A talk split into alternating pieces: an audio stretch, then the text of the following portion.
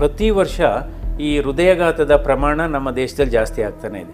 ಇದು due to Covid ಅಂತೀರಾ ಅಥವಾ ಬೇರೆ ಕಾರಣಕ್ಕೂ ಇರಬಹುದು? ಅಂದ್ರೆ ಇದು ಕೋವಿಡ್ ಇಂದನೂ ಇರಬಹುದು. ಶೇಕಡ ಮೂವತ್ತರಷ್ಟು ಹೃದಯಾಘಾತಗಳು ನಲವತ್ತೈದು ವರ್ಷಕ್ಕಿಂತ ಚಿಕ್ಕವರ್ಗಾಗ್ತಾ ಇದೆ. ಅದು ಈ ವರ್ಷ ಮತ್ತು ಕಳೆದ ವರ್ಷದಲ್ಲಿ ಈ ಅಂಕಿ ಹೆಚ್ಚಾಗಿದೆಯಾ? ಇವತ್ತು ಸ್ಟ್ರೆಸ್ ಏನಿದೆ ಇದು ಸ್ಮೋಕಿಂಗ್, ನ್ಯೂ ಸ್ಮೋಕಿಂಗ್ ಅಂತ ಹೇಳ್ಬೋದು. So stress is equivalent to smoking, it is a new tobacco ಅಂತ ಹೇಳ್ಬೋದು. ವ್ಯಾಕ್ಸಿನ್ ಕೂಡ ಈ ಹಾರ್ಟ್ ಅಟ್ಯಾಕ್ಗೆ ಒಂದು ಕಾರಣ. ಜನರಲ್ಲಿ ಒಂದು ತಪ್ಪು ಕಲ್ಪನೆ ಇದೆ, ಯಾರ್ಯಾರು ತೂಕ ಜಾಸ್ತಿ ಇದ್ದಾರೆ ಅಥವಾ ತೂಕ ಅಂದರೆ ಒಬೆಸಿಟಿ ಜಾಸ್ತಿ ಇದೆ ಅಂಥವ್ರಿಗೆ ಮಾತ್ರ ಕೊಲೆಸ್ಟ್ರಾಲ್ ಇರುತ್ತೆ, ಸಣ್ಣಕ್ಕಿದ್ದವ್ರಿಗೆ ತೂಕ ಕಡಿಮೆ ಇದ್ದವ್ರಿಗೆ ಕೊಲೆಸ್ಟ್ರಾಲ್ ಇಲ್ಲ ಅಂತ ಜನರಲ್ಲಿ ಒಂದು ಕಲ್ಪನೆ ಇದೆ. ಅದು ತಪ್ಪು. ಇಂಥ ಸಿಟಿ ತಗೊಂಡ್ರೆ ನಮಗೆ ಶುದ್ಧ ಗಾಳಿ ಅಂತೂ ಸಿಗೋದಿಲ್ಲ, ಪೊಲ್ಯೂಷನ್ ಜಾಸ್ತಿ ಇದೆ, ಇವೆಲ್ಲವೂ ಯಾವ ಥರ ಪರಿಣಾಮ ಬೀರುತ್ತೆ ಡಾಕ್ಟರ್? ನಾನೇ ನೋಡಿದ್ದೀನಿ ಒಂದು ಎರಡು ಹುಡುಗಿಯರು, ಸುಮಾರು ಇಪ್ಪತ್ತು ಇಪ್ಪತ್ತೊಂದು ವರ್ಷದ ಹುಡುಗಿಯರು ಉಕ್ಕಾಬಾರಿಂದ ಚೆಸ್ಟ್ ಪೇನ್ ಆಗಿ ಬಂದು ಹಾರ್ಟ್ ಅಟ್ಯಾಕ್ ಆಗಿ ಇಲ್ಲೇ ಹಸುನಿಗಿದ್ದಾರೆ. ಸೊ ಅದೇ ಇವೆಲ್ಲ ಮುನ್ನೆಚ್ಚರಿಕೆ. ಓಕೆ, ಯುಕ್ರೇನ್ ಮತ್ತು ರಷ್ಯಾ ಯುದ್ಧದ ಸಂದರ್ಭದಲ್ಲಿ ಸಾವಿರಾರು ಮಂದಿ ಮೆಡಿಕಲ್ ವಿದ್ಯಾರ್ಥಿಗಳು ಭಾರತಕ್ಕೆ ವಾಪಸ್ ಬಂದ್ರು. ಅವರ ಎಜುಕೇಶನ್ ಆಗಲೇ ಮೊಟಕ್ಕೊಂಡಿದೆ, ಏನು ಮಾಡಬೇಕು ಅಂತ ಅವ್ರಿಗೆ ಗೊತ್ತಾಗ್ತಿಲ್ಲ. ನಮಗೆ ಗೊತ್ತಿಲ್ಲದ ಹಾಗೆ ನಾವೇ ಆಹಾರದ ಮೂಲಕ ಒಂದು ಸಣ್ಣ ಪ್ರಮಾಣದಲ್ಲಿ ಒಂದು ವಿಷ ಸೇವಿಸ್ತಾ ಇರ್ತೀವಿ ಅಂತ ನನ್ನ ಭಾವನೆ. ವರ್ಷಕ್ಕೊಂದ್ಸರಿ ಈ ಫುಲ್ ಬಾಡಿ ಚೆಕ್ಅಪ್ ಈ ಥರದನ್ನು ಮಾಡಿಸುವ ಶಕ್ತಿ ನಮ್ಮ ದೇಶದಲ್ಲಿ ಎಷ್ಟು ಜನಕ್ಕಿದೆ ಅನ್ನೋದು ಒಂದು ಪ್ರಶ್ನೆ. ಇನ್ನೊಂದು, ನಾವು ಕೊಡುವಂಥ ಹಣ ನಮ್ಮ ಜನರಿಗೆ ಗುಣಮಟ್ಟದ ಆರೋಗ್ಯವನ್ನು ಕೊಡೋದಕ್ಕೆ ಸಾಧ್ಯ ಆಗುತ್ತೆ ಡಾಕ್ಟ್ರೆ? ಬಹುಶಃ ಇನ್ನು ಮೂರ್ನಾಲ್ಕು ವರ್ಷದಲ್ಲಿ ಭಾರತ ದೇಶದಲ್ಲಿ ವೈದ್ಯರಲ್ಲಿ ನಿರುದ್ಯೋಗ ಜಾಸ್ತಿ ಆಗುತ್ತೆ.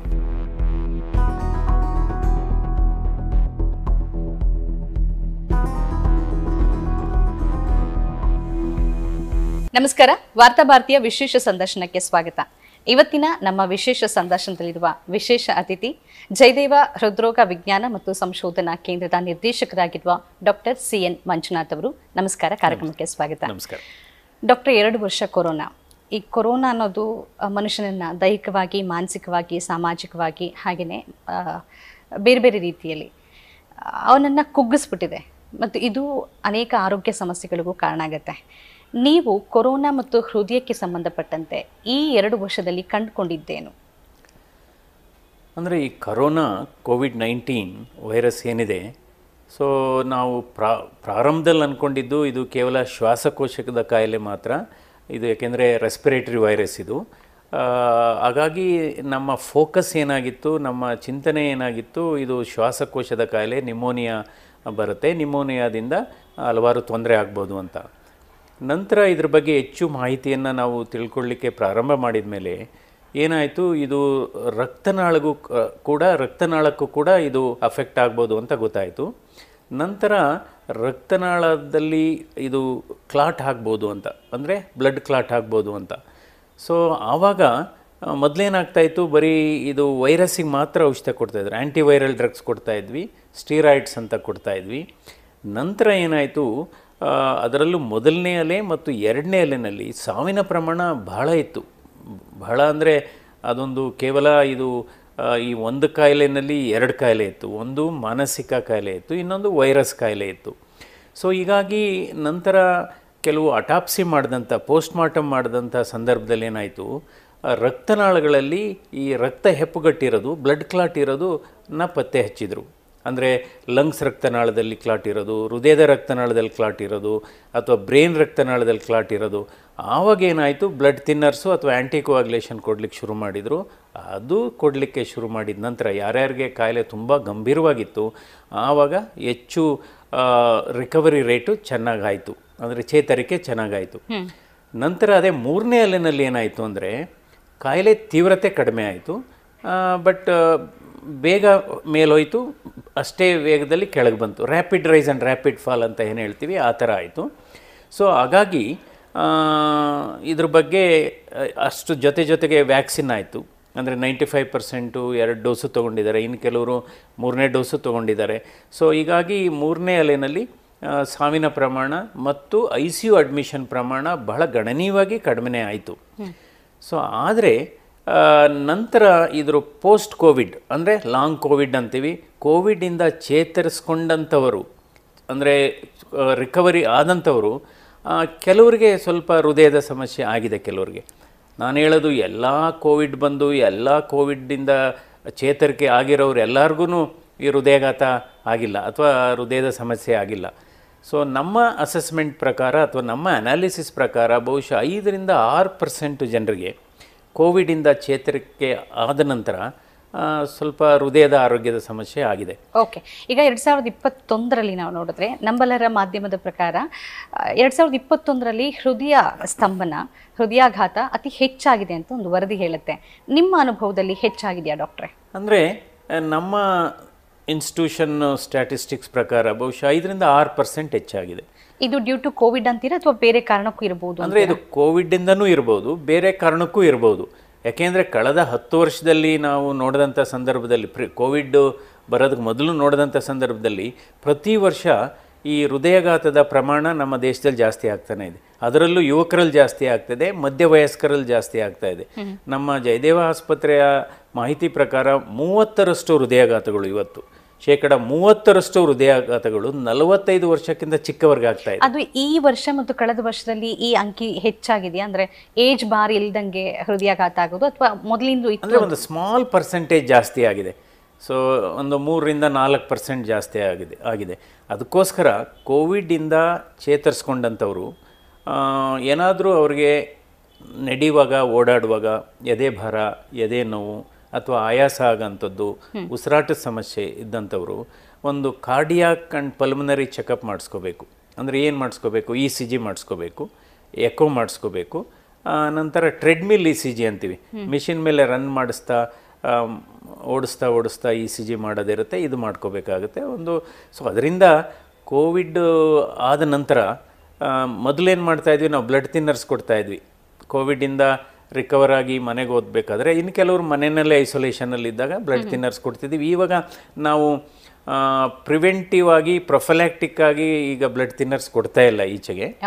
ಬಟ್ ಆದರೂ ಕೂಡ ಯಾಕೆಂದರೆ ಈ ಕೋವಿಡ್ ಇನ್ಫೆಕ್ಷನ್ನಿಂದ ಅಥವಾ ಇನ್ಫ್ಲಮೇಷನ್ನಿಂದ ರಕ್ತನಾಳಗಳಲ್ಲಿ ಹೆಪ್ಪುಗಟ್ಟೋದು ಸಹಜ. ಅಪರೂಪಕ್ಕೆ ವ್ಯಾಕ್ಸಿನ್ ತಗೊಂಡವರಲ್ಲೂ ಆಗಿದೆ, ಅಪರೂಪಕ್ಕೆ. ಓಕೆ, ನಾನು ಅದನ್ನೇ ಕೇಳಿಕೊಳ್ಳಿ. ಅಪರೂಪಕ್ಕೆ ಇರ್ಬೋದು, ಆದರೆ ಒಂದಷ್ಟು ಮಂದಿಗೆ ಈ ಥರದ್ದು ಒಂದು ಆಲೋಚನೆ ಇದೆ. ಅದು ನಿಜವೋ ಸುಳ್ಳೋ ಗೊತ್ತಿಲ್ಲ, ನಿಮ್ಮ ಮುಖಾಂತರ ಅದನ್ನು ನಾನು ಕ್ಲಾರಿಫೈ ಮಾಡ್ಕೊಳ್ಳೋಕೆ ಇಷ್ಟಪಡ್ತೀನಿ. ವ್ಯಾಕ್ಸಿನ್ ಕೂಡ ಈ ಹಾರ್ಟ್ ಅಟ್ಯಾಕ್ಗೆ ಒಂದು ಕಾರಣ ಮೊದಲು ಇರಲಿಲ್ಲ, ಈಗ ಜಾಸ್ತಿ ಆಗ್ತಿದೆ ಅನ್ನೋ ಅಭಿಪ್ರಾಯ ಕೆಲವು ಜನರಲ್ಲಿ ಇದೆ. ಇದಕ್ಕೆ ತಾವು ಏನು ಹೇಳಕ್ಕೆ ಬಯಸ್ತೀರಿ? ಈಗ ಹತ್ತು ಲಕ್ಷ ಜನ ವ್ಯಾಕ್ಸಿನ್ ತೊಗೊಂಡ್ರೆ, ಹತ್ತು ಲಕ್ಷ ಜನ ಕೋವಿಡ್ ವ್ಯಾಕ್ಸಿನ್ ತೊಗೊಂಡ್ರೆ ಸ್ಟ್ಯಾಟಿಸ್ಟಿಕ್ಸ್ ಪ್ರಕಾರ ಆರರಿಂದ ಏಳು ಜನರಿಗೆ ವ್ಯಾಕ್ಸಿನ್ ರಿಲೇಟೆಡ್ ಬ್ಲಡ್ ಕ್ಲಾಟ್ಸ್ ಆಗ್ಬೋದು ಹೃದಯದ ರಕ್ತನಾಳದಲ್ಲಿ. ಅಂದರೆ ಈ ಕ್ಲಾಟ್ಸ್ ಎಲ್ಲಾಗುತ್ತೆ, ಈ ರಕ್ತ ಎಲ್ಲಿ ಹೆಪ್ಪುಗಟ್ಟುತ್ತೆ ಅದರ ಮೇಲೆ ಅವ್ರದ್ದು ಕ್ಲಿನಿಕಲ್ ಪ್ರೆಸೆಂಟೇಷನ್ ಬರುತ್ತೆ. ಹೃದಯದ ರಕ್ತನಾಳದಲ್ಲಾದರೆ ಅವ್ರಿಗೆ ಹಾರ್ಟ್ ಅಟ್ಯಾಕ್ ಆಗುತ್ತೆ, ಬ್ರೈನ್ ರಕ್ತನಾಳದಲ್ಲಾದರೆ ಸ್ಟ್ರೋಕ್ ಆಗುತ್ತೆ, ಲಂಗ್ಸಲ್ಲಿ ಏನಾದರೂ ಬ್ಲಡ್ ಕ್ಲಾಟ್ ಆದರೆ ಪಲ್ಮನರಿ ಎಂಬಾಲಿಸಮು, ಉಸಿರಾಟದ ಸಮಸ್ಯೆ ಏಕಾಏಕಿ ಆಗ್ಬೋದು. ಇನ್ನು ಕಾಲಿನ ಕೈನ ರಕ್ತನಾಳದಲ್ಲಿ ಏನಾದ್ರು ಆದರೆ ರಕ್ತ ಚಲನೆ ಅಲ್ಲಿ ನಿಂತು ಸಣ್ಣ ಪುಟ್ಟ ಗ್ಯಾಂಗ್ರೀನ್ ಆಗ್ಬೋದು, ಆ ಥರ ಆಗ್ಬೋದು. ಸೊ ಅದರಿಂದ ವ್ಯಾಕ್ಸಿನ್ನಿಂದ it is very very rare. ಅಂದರೆ vaccine induced heart attack is very rare, but it is not zero. Okay, ಅದೇ ಅಮೇರಿಕಾದಲ್ಲಿ, ಯುರೋಪಲ್ಲಿ, ಅಲ್ಲಿ ಏನಾಯಿತು M R N A R N A vaccine ಅದು. ನಮ್ಮಲ್ಲಿ ಏನಾಯಿತು ಅಡಿನೋವೈರಸ್ ಕೋವಿಶೀಲ್ಡ್ ವ್ಯಾಕ್ಸಿನ್ನು. ಸೊ ಈ ವ್ಯಾಕ್ಸಿನ್ನಿಂದ ಈ ಹಾರ್ಟ್ ಅಟ್ಯಾಕ್ ಆಗೋದೇನಿದೆ ಬಹಳ ಅಪರೂಪ. ಅದು ಆರ್ ಎನ್ ಎ ವ್ಯಾಕ್ಸಿನಲ್ಲಿ ಸ್ವಲ್ಪ ಜಾಸ್ತಿ, ಅದು ಕೂಡ ಫಾರ್ ಎವ್ರಿ ಒನ್ ಮಿಲಿಯನ್ ಅವ್ರದ್ದು for ten people can develop. ಯಾವುದು R N A vaccine, Moderna vaccine ಅಂತೀವಲ್ಲ ಅದು. ಬಟ್ ನಮ್ಮ ಕೋವಿಶೀಲ್ಡಲ್ಲಿ for every ten lakhs population it is about six people. Okay, ಅಂದರೆ ಇಟ್ ಇನ್ಸಿಗ್ನಿಫಿಕೆಂಟ್. ನಾವೇನು ಮಾಡ್ತೀವಿ, ಯಾವುದೇ ಒಂದು ಔಷಧಿ ಕೊಡಬೇಕಾದ್ರೆ ರಿಸ್ಕ್ ಬೆನಿಫಿಟ್ ರೇಷಿಯೋ ಅಂತ ನೋಡ್ತೀವಿ. ಈಗ ಯಾವುದೇ ಒಂದು ಔಷಧಿ ತಗೊಳ್ಳೋದ ತಗೊಂಡಾಗ ಅದರದ್ದು ಬೆನಿಫಿಟ್ಟು ತೊಂಬತ್ತೊಂಬತ್ತು ಪರ್ಸೆಂಟ್ ಇದ್ದು ರಿಸ್ಕು ಒಂದು ಪರ್ಸೆಂಟ್ ಇದ್ದರೆ ಅದು ಇಟ್ಸ್ ಎನ್ ಎಕ್ಸಲೆಂಟ್ ಮೆಡಿಸಿನ್ ಅಂತ ಇವಾಗ ನೋಡಿರ್ಬೋದು ನಿಮಗೆ. ಅಪರೂಪಕ್ಕೆ ಬಿ ಕಾಂಪ್ಲೆಕ್ಸ್ ಇಂಜೆಕ್ಷನ್ನಿಂದ ಅಲರ್ಜಿ ಆಗಿ ಸಾವನ್ನಪ್ಪಿದ್ದಾರೆ. ಇನ್ನು ಕೆಲವರು ಆ್ಯಂಟಿಬಯೋಟಿಕ್ಕು ಯಾವುದೋ ಇಂಜೆಕ್ಷನ್ ತೊಗೊಂಡು ಓದಿದ್ದಾರೆ. ಇದು ಬಹಳ ಭಾಳ rare. So for all practical purposes Covid vaccine safe. Okay, ತಾವು ಮಾತನಾಡ್ತಾ ಹೇಳಿದ್ರೆ ಅಂದರೆ ಈ ಹೃದಯ ಸಂಬಂಧಿ ಏನೇ ಕಾಯಿಲೆಗಳಿಗೆ ಕೋವಿಡ್ನಲ್ಲಿ ಒಂದು ಮಾನಸಿಕವೂ ಮೊದಲು ಮತ್ತು ಎರಡನೇ ಅಲೆಯಲ್ಲಿ ಕಾರಣ ಆಯಿತು ಅಂತ. ಈಗ ಮಾನಸಿಕ ಅಂತ ನೋಡಿದ್ರೆ ಅದು ನೇರವಾಗಿ ಹಾರ್ಟ್ಗೆ ಸಂಬಂಧಪಡೋದ್ರಿಂದ ಕೋವಿಡ್ ಆದ ನಂತರ ಮಾನಸಿಕ ಒತ್ತಡಕ್ಕೊಳಗಾಗೋರು ಅಥವಾ ವರ್ಕ್ ಫ್ರಮ್ ಹೋಮ್ ಮಾಡೋರು, ಈ ಸಿಟಿ ಜೀವನ ಶೈಲಿ, ಇದೆಲ್ಲವೂ ಈ ಒಂದು ಪರ್ಸೆಂಟ್ ಮತ್ತು ನೀವೇನು ಐದರಿಂದ ಆರು ಪರ್ಸೆಂಟ್ ಏರಿಕೆ ಅಂತಿದ್ದೀರಿ, ಅದಕ್ಕೆ ಕಾರಣ ಆಗಿರ್ಬೋದು ಕಾರಣ ಆಗಿರ್ಬೋದು ಸಿ ಒಂದೇನಾಯಿತು, ವ್ಯಾಕ್ ಇದು ಕೋವಿಡ್ ವೈರಸ್ಸಿಂದ ನೇರವಾಗಿ ಹೃದಯಕ್ಕೆ ತೊಂದರೆ ಆಗೋಂಥದ್ದು ಒಂದು small percentage, three to five percent ಅದು ರಕ್ತನಾಳಗಳಿಗಾದರೂ ತೊಂದರೆ ಆಗ್ಬೋದು. ಇನ್ನೊಂದು ಹಾರ್ಟ್ ಮಸಲ್ ಇರುತ್ತೆ ನೋಡಿ, ಅದನ್ನ ಮಯೋಕಾರ್ಡಿಯಮ್ ಅಂತೀವಿ, ಮಯೋಕಾರ್ಡೈಟಿಸ್ ಆಗಿರ್ಬೋದು. ಇನ್ನು ಕೆಲವು ಇಂಡೈರೆಕ್ಟ್ ಕಾರಣಗಳಿದೆ ಕೋವಿಡಿಂದನೇ. ಒಂದು ಕೆಲಸ ಹೋಗಿರ್ಬೋದು, ಉದ್ಯೋಗ ಕಳ್ಕೊಂಡಿದ್ದಾರೆ, ಅವ್ರಿಗೆ ತುಂಬ ಆತಂಕ ಜಾಸ್ತಿ ಆಗಿದೆ, ಕೆಲಸ ಹೋಯ್ತು ಆಮೇಲೆ ಜೀವನ ಮಾಡಲಿಕ್ಕೆ ಬದುಕು ನಡೆಸಲಿಕ್ಕೆ ಕಷ್ಟ ಆಯಿತು ಅಂತ, ಅದೊಂದಾಗಿದೆ. ನಂತರ ಇನ್ನು ಕೆಲವರಿಗೆ ಕೆಲಸ ಮುಂದುವರಿಸಿದ್ರೂ ಅದರದ್ದು ಸ್ಯಾಲ್ರಿ ಕಡಿಮೆ ಆಗಿದೆ, ಎರಡನೇದು. ಇನ್ನು ಕೆಲವ್ರಿಗೆ ಏನಾಗಿದೆ, ಅವರ ಕುಟುಂಬದ ಸದಸ್ಯರನ್ನ ಕಳ್ಕೊಂಡಿದ್ದಾರೆ. ಎಷ್ಟು ಸರಿ ಈಗಾಗಿದೆ, ಕೆಲವು ಈಗೇನಾಗಿದೆ ಗಂಡ ಸತ್ತಿದ್ದಾರೆ ಅಥವಾ ಹೆಂಡತಿ ಸತ್ತಿದ್ದಾರೆ, ಇನ್ನು ಕೆಲವು ಕಡೆ ಗ ಈ ತಂದೆ ತಾಯಿ ಸತ್ತಿದ್ದಾರೆ, ಮಕ್ಕಳು ಉಳ್ಕೊಂಡಿದ್ದಾರೆ. ಸೊ ಇದೆಲ್ಲ ತುಂಬ ಸ್ಟ್ರೆಸ್ ಆಗಿದೆ. ಎರಡನೇದು ಇನ್ನೊಂದು ಕಾರಣ ಅಂದರೆ ಸಣ್ಣ ಕಾರಣ ಇರ್ಬೋದು, ಕೋವಿಡಿಂದ ರಿಕವರ್ ಆದಂಥವರಲ್ಲಿ ಕೆಲವರಲ್ಲಿ ಹೊಸದಾಗಿ ಸಕ್ಕರೆ ಕಾಯಿಲೆ ಬಂದಿದೆ. ಸಕ್ಕರೆ ಕಾಯಿಲೆ ಕೂಡ ಒಂದು ಈ ಹೃದಯ ಸಂಬಂಧಿ ಕಾಯಿಲೆಗಳಿಗೆ ಒಂದು ಕಾರಣ. ಅದು ಒಂದು ಸ್ಟೀರಾಯ್ಡ್ ತೊಗೊಂಡು ಬಂದಿರ್ಬೋದು. ಎರಡನೇದು ಕೋವಿಡ್ ವೈರಸ್ಸು ನೇರವಾಗಿ ಪ್ಯಾಂಕ್ರಿಯಾಸ್ಗೆ ಅಫೆಕ್ಟ್ ಆಗಿ ಅದು ಬಂದಿರ್ಬೋದು. ಸೊ ಇದೆಲ್ಲ ಸ್ಟ್ರೆಸ್ ಇಸ್ ಆಲ್ಸೋ. ಈಗ ಏನಾಗಿದೆ, ನಾವೇ ನಮ್ಮ ಅಧ್ಯಯನದ ಪ್ರಕಾರ ಸುಮಾರು ಎರಡು ಸಾವಿರದ ಹದಿನೇಳರಿಂದ ಎರಡು ಸಾವಿರದ ಹತ್ತೊಂಬತ್ತರ ಮಧ್ಯೆ, ಎರಡು ವರ್ಷದ ನಡುವೆ ನಾವು ಸುಮಾರು ಮೂರು ಸಾವಿರ ಯಂಗ್ ಹಾರ್ಟ್ ಅಟ್ಯಾಕ್ ಪೇಷಂಟ್ಸ್ನ ಟ್ರೀಟ್ ಮಾಡಿದ್ದೀವಿ ಇಲ್ಲಿ. I am talking about pre Covid. Okay, ಅವರಲ್ಲಿ ಇಪ್ಪತ್ತೈದು ಪರ್ಸೆಂಟು ಯುವಕರಲ್ಲಿ ಯಾವುದೇ ನಿಖರವಾದ ಕಾರಣ ಇಲ್ಲ. ಸಕ್ಕರೆ ಕಾಯಿಲೆ ಇಲ್ಲ, ಸ್ಮೋಕರ್ಸ್ ಆಗಿಲ್ಲ ಅವರು, ಅಥವಾ ಬಿ ಪಿ ಕಾಯಿಲೆ ಇಲ್ಲ, ಕೆಲವರಿಗೇನೋ ಫ್ಯಾಮಿಲಿ ಹಿಸ್ಟ್ರಿ ಇತ್ತು. ಸೊ ನಂತರ ಸೊ ಇದು ಕೆಲವು ಆಹಾರ ಪದ್ಧತಿ ಬದಲಾವಣೆ ಆಗಿದೆ, ಆಹಾರ ಪದಾರ್ಥ ಬದಲಾವಣೆ ಆಗಿದೆ, ಕೆಲವು ನಾರ್ಕೋಟಿಕ್ ಡ್ರಗ್ಸ್ ತೊಗೊಂಡಿರ್ಬೋದು. ಸೊ ಹೀಗಾಗಿ ಯಾವುದೇ ಕಾರಣ ಇಲ್ಲದೆ ಇದ್ದಾಗ ಈ ರೀತಿ ನಾವು ಇರಬಹುದು. ಅಂದರೆ it could be a contributing factor, if not a direct factor, it could be a contributing factor. ಯಾವುದು? ಸ್ಟ್ರೆಸ್ಸು. ಅದಕ್ಕೋಸ್ಕರ ಇವತ್ತು ನಾವು ನೋಡಿದ್ದೇವೆ, ಕೆಲವರೆಲ್ಲ ಎಕ್ಸಾಮ್ ತಗೊಳ್ಳುವಾಗ ಹಾರ್ಟ್ ಅಟ್ಯಾಕ್ ಆಗಿದೆ, ಅಥವಾ ಐ ಎ ಎಸ್ ಆಸ್ಪಿರೆಂಟ್ಸ್ ಇರ್ತಾರೆ, ಅದು ಸ್ಟ್ರೆಸ್ ರಿಲೇ, ಅದಕ್ಕೆ ಸ್ಟ್ರೆಸ್ ಇಂಡ್ಯೂಸ್ಡ್ ಹಾರ್ಟ್ ಫೇಲ್ಯೂರು ಆಗ್ಬೋದು. ಈಗ ನೋಡಿದ್ದೀವಿ ಎಷ್ಟೋ, ಏನೋ ತುಂಬ ಮನೆಯಲ್ಲಿ ಯಾವುದಾದ್ರೂ ಸಡನ್ನಾಗಿ ಏನಾದ್ರು ಆದರೆ, ಅವರ ಯಾರೋ ಸಡನ್ನಾಗಿ ಯಾರಾದರೂ ಡೆತ್ ಆದರೆ, ಅಥವಾ ಬಿಸ್ನೆಸ್ಸಲ್ಲಿ ಲಾಸ್ ಆದರೆ, ಇನ್ಯಾವುದೋ ಒಂದು ಯಾವುದೋ ದೊಡ್ಡ ಪ್ರಮಾಣದಲ್ಲಿ ಯಾವುದೋ ಒಂದು ದೊಡ್ಡ ಎಸ್ಟಾಬ್ಲಿಷ್ಮೆಂಟ್ ಇರುತ್ತೆ, ಅದು ಕೊಲ್ಯಾಪ್ಸ್ ಆದಾಗ, ಸೊ ಆ ಥರ ಆದಾಗ ಕೆಲವು ಸಡನ್ನಾಗಿ ಹಾರ್ಟ್ ಅಟ್ಯಾಕ್ ಆಗ ಅದಕ್ಕೆ ಇದನ್ನು ಇವತ್ತು ಸ್ಟ್ರೆಸ್ ಏನಿದೆ ಇದು ಸ್ಮೋಕಿಂಗ್, ನ್ಯೂ ಸ್ಮೋಕಿಂಗ್ ಅಂತ ಹೇಳ್ಬೋದು. ಓಕೆ, ಅಷ್ಟು. ಯಾಕೆಂದರೆ ನಮ್ಮ ಅಧ್ಯಯನದ ಪ್ರಕಾರ ಶೇಕಡ ಇಪ್ಪತ್ತೈದರಷ್ಟು ಜನರಿಗೆ ಯಾವುದೇ ಈ ಸಿಂಪ್ಟಮ್ಸ್, ಕೋಮಾರ್ಬಿಡಿಟೀಸ್ ಇಲ್ಲ. ಸೊ ಅಂಥವರಲ್ಲಿ ಸ್ಟ್ರೆಸ್ಸು ಬಹಳ ಮುಖ್ಯವಾದಂಥ ಕಾರಣ. So stress is equal to smoking, it is a new tobacco ಅಂತ ಹೇಳ್ಬೋದು. ಈ ಬಾರಿ ಕೇಂದ್ರ ಸರ್ಕಾರ ಅದಕ್ಕಾಗಿಯೇ ಟೆಲಿಮೆಂಟಲ್ ಹೆಲ್ತ್ ಸೆಂಟರ್ಗಳನ್ನ ತೆರೆಯೋದಕ್ಕೆ ಹೊರಟಿದೆ ನಿಮ್ಮ ಅನ್ಸ್ ನೇತೃತ್ವದಲ್ಲಿ. ಇದು ನಿಮಗೆ ಉಪಯೋಗ ಆಗ್ಬೋದು ಅಂತ ಅನ್ಸುತ್ತಾ? ಹಾರ್ಟ್ ರಿಲೇಟೆಡ್ ನೋಡ್ಕೊಂಡು ನೋಡುತ್ತೆ ಅಲ್ಲ, ಯಾಕೆಂದರೆ ಇವತ್ತು ಈ ಹಾರ್ಟ್ ಪ್ರಾಬ್ಲಮ್ ಏನಿದೆ ಇದು ಎನ್ ಸಿ ಡಿ ಅಂತೀವಿ, ನಾನ್ ಕಮ್ಯುನಿಕಬಲ್ ಡಿಸೀಸಸ್ಸು. ಶೇಕಡ ಐವತ್ತರಷ್ಟು ಸಾವುಗಳು ನಮ್ಮ ಭಾರತ ದೇಶದಲ್ಲಿ ಈ ನಾನ್ ಕಮ್ಯುನಿಕಬಲ್ ಡಿಸೀಸಸ್ಸಿಂದನೇ ಆಗ್ತಾ ಇದೆ. ಇದರಲ್ಲಿ ಹಾರ್ಟ್ ಅಟ್ಯಾಕ್ ಅಥವಾ ಹಾರ್ಟ್ ಪ್ರಾಬ್ಲಮ್ಸ್ ಇದೆ, ಹೈ ಬ್ಲಡ್ ಪ್ರೆಷರ್ ಇದೆ, ಸಕ್ಕರೆ ಕಾಯಿಲೆ ಕೂಡ ಇದೆ, ಕ್ಯಾನ್ಸರ್ ಕೂಡ ಇದೆ, ನಂತರ ಪಾರ್ಶ್ವವಾಯು, ಸ್ಟ್ರೋಕ್ ಇವೆಲ್ಲ ಇದೆ. ಸೊ ಅದರಿಂದ ಸ್ಟ್ರೆಸ್ ಮ್ಯಾನೇಜ್ಮೆಂಟ್ ಬಹಳ ಮುಖ್ಯ. ನಾವು ಜನ ಅಂದ್ಕೊಂಡಿರೋದು ಏನಾಗುತ್ತೆ, ಅದಕ್ಕೆ ನಾವು ಹೇಳ್ತೀವಿ, see there is no happiness in medicine. Hmm. There is no happiness in medicine. Medicine. But there is medicine in happiness. Correct. So ಇತ್ತೀಚಿನ ದಿನಗಳಲ್ಲಿ ಏನಾಗಿದೆ, ನಮ್ಮ ಯುವಕರು ಮತ್ತು ಮಧ್ಯ ವಯಸ್ಸಿನ ವಯೋಮಿತಿಯಲ್ಲಿ ಇರ್ತಕ್ಕಂಥವ್ರಿಗೆ ಅವ್ರದೇ ಆದ ಸಿಕ್ಕಾಬಟ್ಟೆ ಒತ್ತಡ. ನಂದು ಅದರಲ್ಲೂ ಈ ವಿದ್ಯಾರ್ಥಿಗಳಿಗೆ ಏನಾಗಿದೆ, ಇಂಟಿಗ್ರೇಟೆಡ್ ಕೋರ್ಸ್ ಅಂತ ಬಂದಿದೆ, ಏಕಕಾಲಕ್ಕೆ ಎರಡು ಮೂರು ಡಿಗ್ರಿ ಮಾಡಬೇಕು ಅಥವಾ ಎರಡು ಮೂರು ಎಕ್ಸಾಮ್ ನಾವು ಬರೀಬೇಕು. ಅದಕ್ಕೋಸ್ಕರ ಇದು ನಿರೀಕ್ಷೆ, ಪ್ರಾಕ್ಟಿಕ್ಯಾಲಿಟಿ ಮೀರಿ ಹೋಗಿದೆ. ಸೊ ಯಾವಾಗ ಒಂದು ಎಕ್ಸ್ಪೆಕ್ಟೇಷನ್ಸ್ ಏನಿದೆ, ಈಗ ಎಕ್ಸ್ಪೆಕ್ಟೇಷನು ತುಂಬ ಇದ್ದರೆ ಪರ್ಫಾರ್ಮೆನ್ಸ್ ಕಡಿಮೆ ಆದಾಗ ತುಂಬ ಸ್ಟ್ರೆಸ್ ಆಗಿಬಿಡುತ್ತೆ. ಸೊ ಇಪ್ಪತ್ತು ವರ್ಷದಲ್ಲಿ ನಾವು ಸಾಧಿಸಬೇಕಾಗಿರೋದನ್ನ ನಾನು ಇಪ್ಪತ್ತು ತಿಂಗಳಲ್ಲೇ ಮಾಡಬೇಕು. ಸೊ ಹೀಗಾಗಿ ಅತೀವ ಸ್ಟ್ರೆಸ್ ಇದೆ. ಓಕೆ, ಇನ್ನು ಕೋವಿಡ್ ಬಗ್ಗೆ ಈಗ ಮತ್ತೆ ಕೇಸಸ್ ಹೆಚ್ಚಾಗ್ತಿದೆ. ತಾವು ಕಳೆದ ಒಂದೂವರೆ ಎರಡು ತಿಂಗಳ ಹಿಂದೆನೇ ಎಚ್ಚರಿಸಿದ್ರೆ ಮತ್ತೆ ಬರುತ್ತೆ, ಸ್ವಲ್ಪ ಎಚ್ಚರಿಕೆಯಿಂದ ಇರಬೇಕು ಅಂತ. ಈಗ ಸಂಖ್ಯೆ ಜಾಸ್ತಿ ಆಗ್ತಿದೆ. ಈ ಸಂದರ್ಭದಲ್ಲಿ ಏನು ಹೇಳ್ತೀರಿ, ಜನ ಏನು ಮಾಡಬೇಕು ಅಂತ? ಅಲ್ಲ, ಇವಾಗ ಏನಾಗಿದೆ, ಈಗ ಇದು ಅಲೆ ರೂಪದಲ್ಲಿಲ್ಲ ಸದ್ಯಕ್ಕೆ. ಅಂದರೆ ಇದು ನಾಲ್ಕನೇ ಬಾರಿಗೆ ಬಂದಿದೆ ಇದು. ಅಲ್ಲಲ್ಲೇ ಈಗ ಸಪೋಸು ನಮ್ಮ ರಾಜ್ಯದಲ್ಲಿ ಮುನ್ನೂರೈವತ್ತು ನಾನ್ನೂರು ಕೇಸಸ್ ಬರ್ತಾ ಇದೆ, ಮಹಾರಾಷ್ಟ್ರದಲ್ಲಿ ಜಾಸ್ತಿ ಆಗ್ತಾ ಇದೆ, ಹಾಗೆ ಕೇರಳದಲ್ಲಿ ಜಾಸ್ತಿ ಆಗ್ತಾ ಇದೆ. ಮೊದಲನೇ ಅಲೆ, ಎರಡನೇ ಅಲೆ, ಮೂರನೇ ಅಲೆನಲ್ಲಿ ಕೂಡ ಏನಾಯಿತು, ಮಹಾರಾಷ್ಟ್ರ ಕೇರಳ ಬಂದಾದ ಮೂರ್ನಾಲ್ಕು ವಾರ ಆದಮೇಲೆ ನಮಗೆ ಬಂತು. ಸೊ ಬಹುಶಃ ಅದೇ ಸೀಕ್ವೆನ್ಸ್ ಫಾಲೋ ಮಾಡುತ್ತೆ. ವೈರಸ್ಗೂ ಒಳ್ಳೆ ಮೆಮೊರಿ ಇರುತ್ತೆ. So it goes down the memory lane, ಅದೇ ಥರ ಹೋಗುತ್ತೆ ಮೆಮೊರಿ.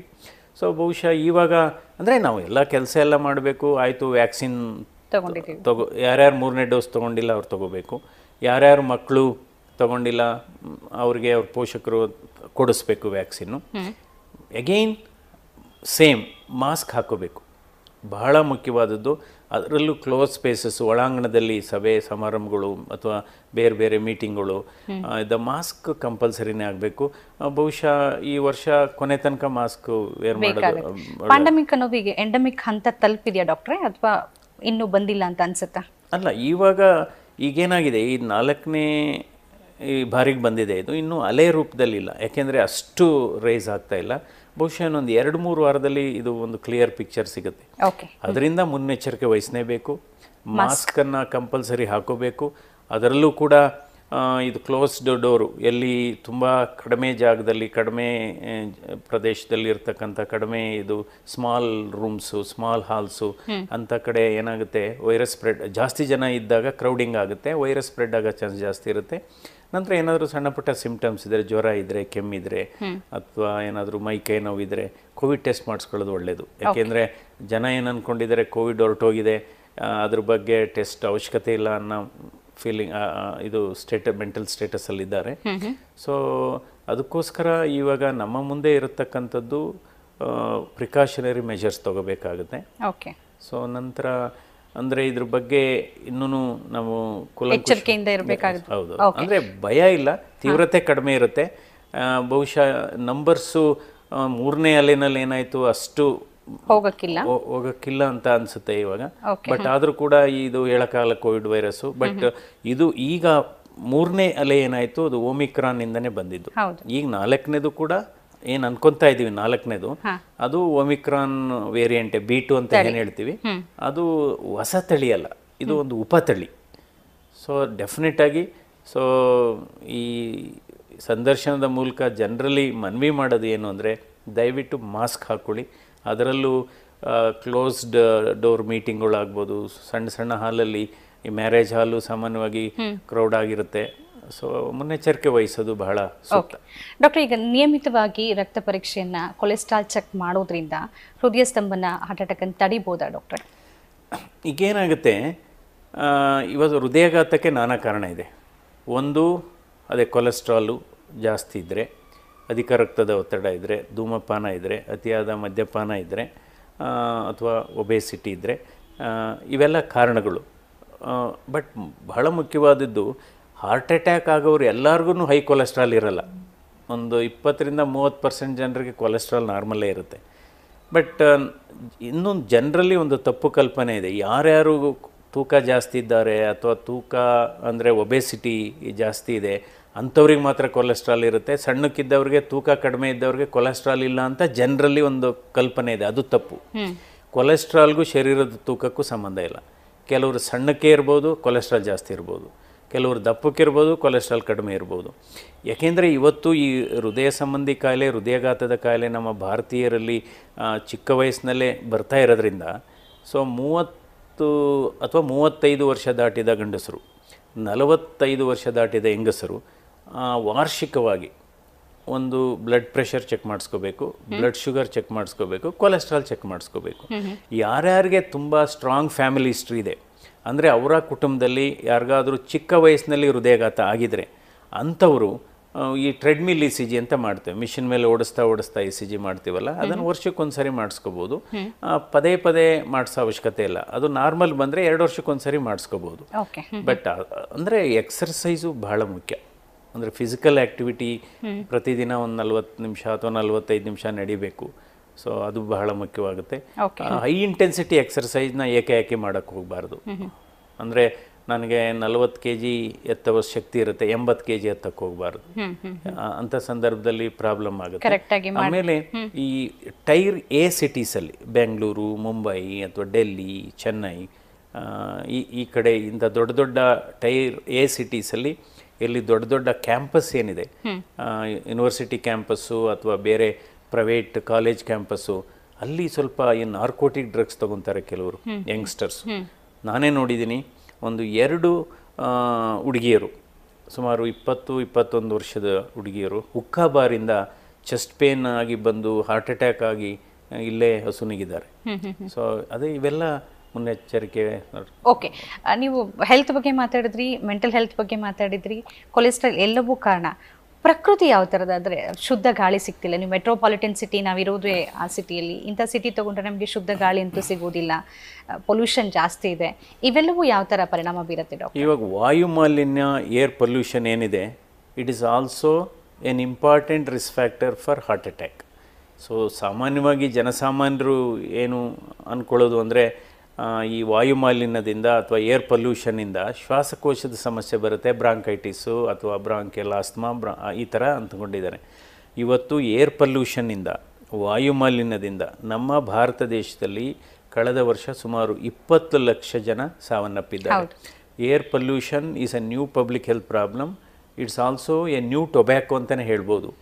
ಯಾಕೆಂದರೆ ಏನಾಗುತ್ತೆ, ಈ ವಾಯು ಮಾಲಿನ್ಯದಲ್ಲಿ ಆದಂಥ ಸಂದರ್ಭದಲ್ಲಿ ಅದರಲ್ಲಿ ಗಾಳಿನಲ್ಲಿ ಪಿ ಎಮ್ ಪಾರ್ಟಿಕ್ಯುಲೇಟ್ ಮ್ಯಾಟರ್ ಅಂತೀವಿ, less than two point five microns ಇರುತ್ತೆ. ಕಣ್ಣಿಗೆ ಕಾಣಲ್ಲ, ಅದು less than two point five microns ಇರುತ್ತೆ. ಅದನ್ನು ಅಂಥ ವಾಯು ಮಾಲಿನ್ಯ ಇದ್ದಂಥ ಸಂದರ್ಭದಲ್ಲಿ ಅಂಥ ಗಾಳಿಯನ್ನು ನಾವು ಸೇವಿಸಿದಾಗ ಅದು ಲಂಗ್ಸ್ಗೆ ಹೋಗುತ್ತೆ.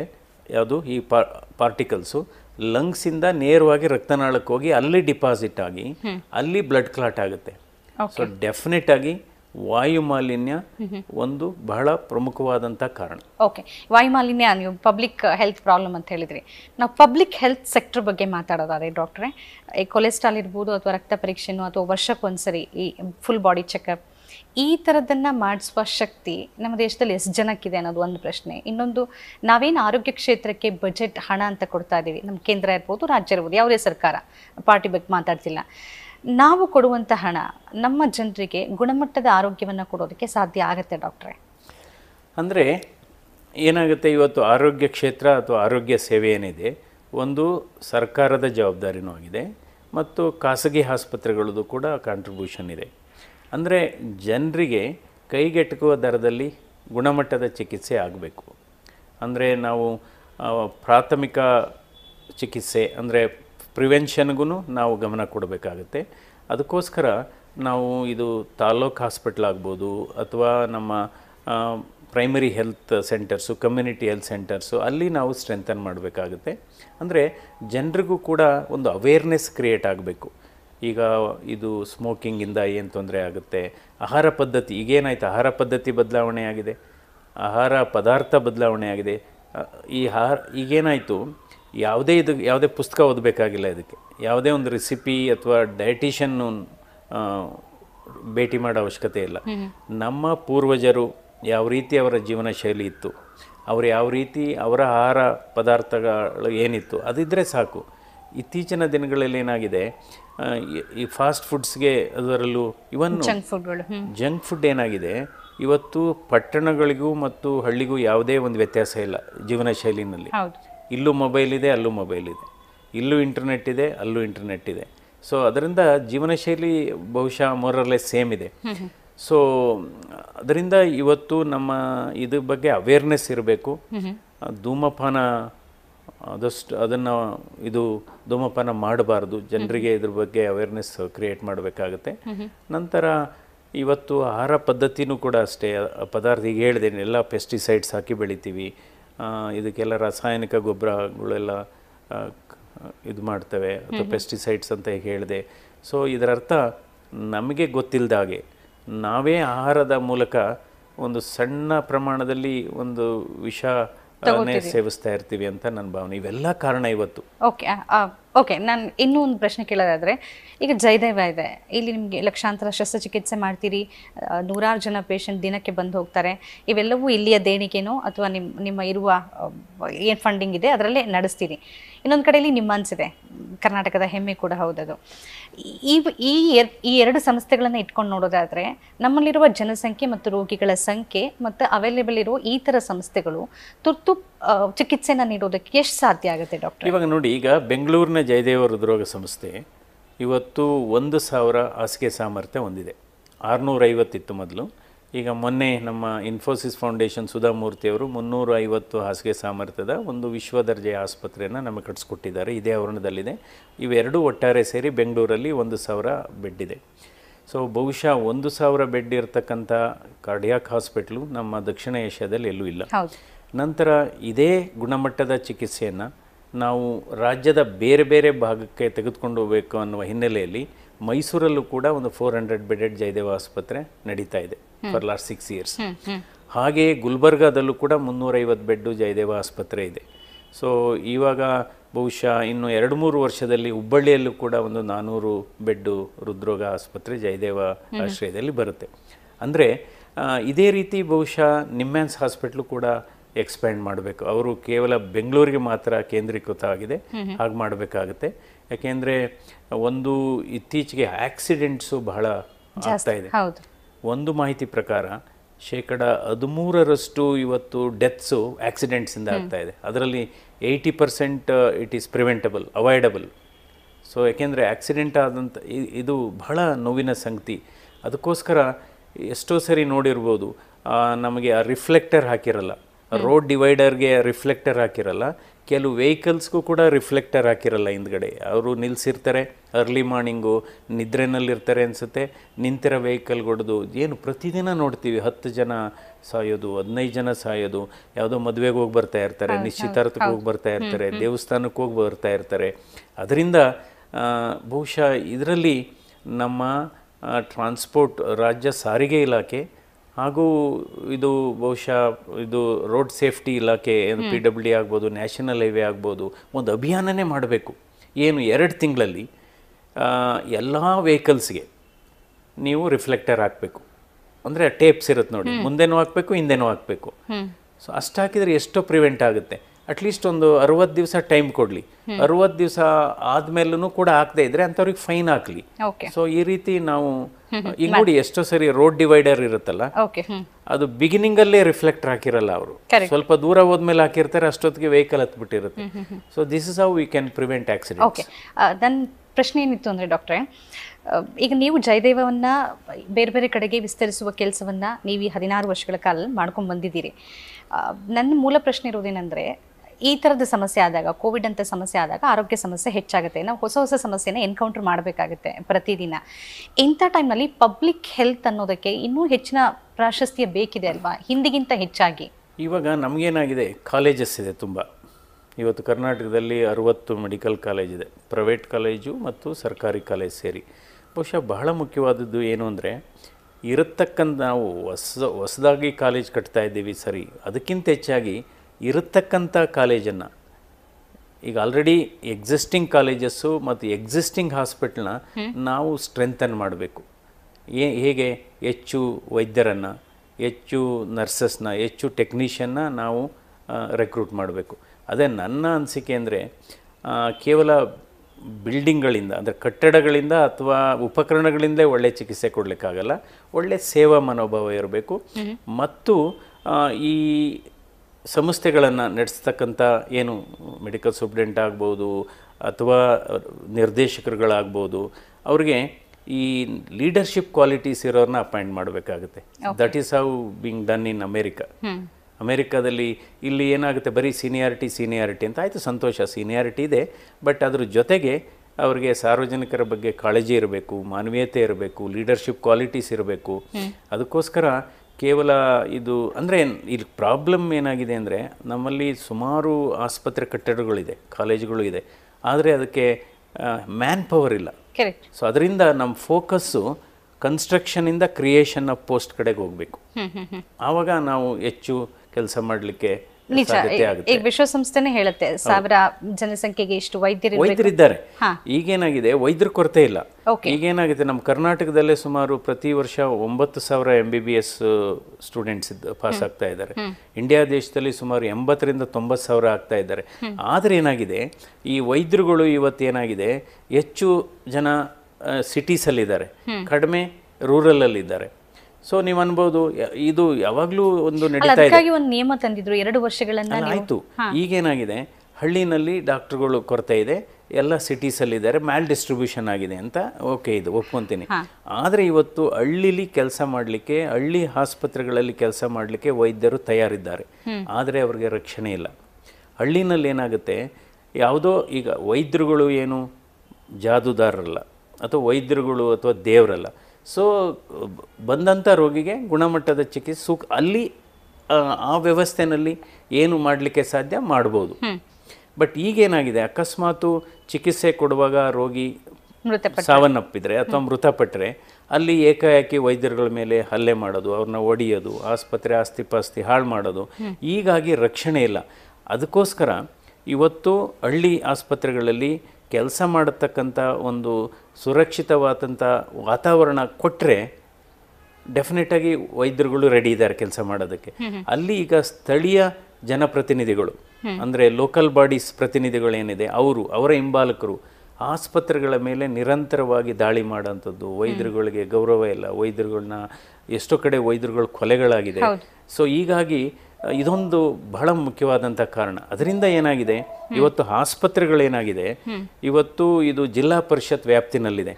ಬಹುಶಃ ಜಿಲ್ಲಾ ಪರಿಷತ್ ವ್ಯಾಪ್ತಿಯಿಂದ ಈ ಆಸ್ಪತ್ರೆಗಳನ್ನ ತೆಗೆದು ನೇರವಾಗಿ ಇದು ಡೈರೆಕ್ಟರೇಟ್ ಆಫ್ ಹೆಲ್ತ್ ಸರ್ವಿಸಸ್ ಕೊಟ್ಟರೆ ಬಹುಶಃ ಇದನ್ನ ನಾವು ಸ್ವಲ್ಪ ಸುಧಾರಿಸಬಹುದು. ಏನೇನೆಲ್ಲ ಈಗ ನೇರವಾಗಿ ಆರೋಗ್ಯ ಇಲಾಖೆ ಅಂಡರಲ್ಲಿ ಕೊಟ್ಟರೆ ಏನೇನೆಲ್ಲ ಬದಲಾವಣೆ ಕಾಣಬಹುದು, ಏನೆಲ್ಲ ಒಳ್ಳೇದಾಗಬಹುದು ಅಂತ ಅನ್ಸುತ್ತೆ ಅಲ್ಲ? ಆವಾಗ ಏನಾಗುತ್ತೆ ಅಂದರೆ ಡಾಕ್ಟರ್ಸ್ಗೆ ಹೆಚ್ಚು ಸ್ವಾತಂತ್ರ್ಯ ಸಿಗುತ್ತೆ, ಡಾಕ್ಟರ್ಸ್ಗೆ ಅವ್ರ ಪ್ರಾಬ್ಲಮ್ಸು ಇದು ಮಾಡ್ಬೋದು. ನಂತರ ಔಷಧಿಗಳನ್ನ ಪಾರದರ್ಶಕವಾಗಿ ಕೊಡ್ಬೋದು ಕೊಡ್ಬೋದು ಈಗಲೂ ಇದೆ ಈ ತಪ್ಪು, ಕೆಲವು ಆಸ್ಪತ್ರೆ ಕೆಲಸ ಮಾಡ್ತಾಯಿದ್ರು. ಬಟ್ ಈ ಅಸಾಲ್ಟ್ ಆಗೋದ್ರ ಮೇಲೆ ನಾವು ಅಲ್ಲಿ ಜನ ಕೋಪರೇಟ್ ಮಾಡಬೇಕು. ಈಗ ನಾವು ಇಲ್ಲೇನಾಗಿದೆ, ದೊಡ್ಡ ದೊಡ್ಡ ಆಸ್ಪತ್ರೆಗಳಲ್ಲಿ ಏನಾಗಿದೆ, ನಮಗೆಲ್ಲ ಸೆಕ್ಯೂರಿಟಿ ಕವರ್ ಕವರ್ ಇದೆ, ಇದರಲ್ಲಿ ನಮಗೆ ಪ್ರೊಟೆಕ್ಷನ್ ಇದೆ. ಅದೇ ಹಳ್ಳಿ ಆಸ್ಪತ್ರೆಗಳಲ್ಲಿ ಯಾರೋ ಇಬ್ಬರು ಮೂವರು ಡಾಕ್ಟರ್ ಇರ್ತಾರೆ.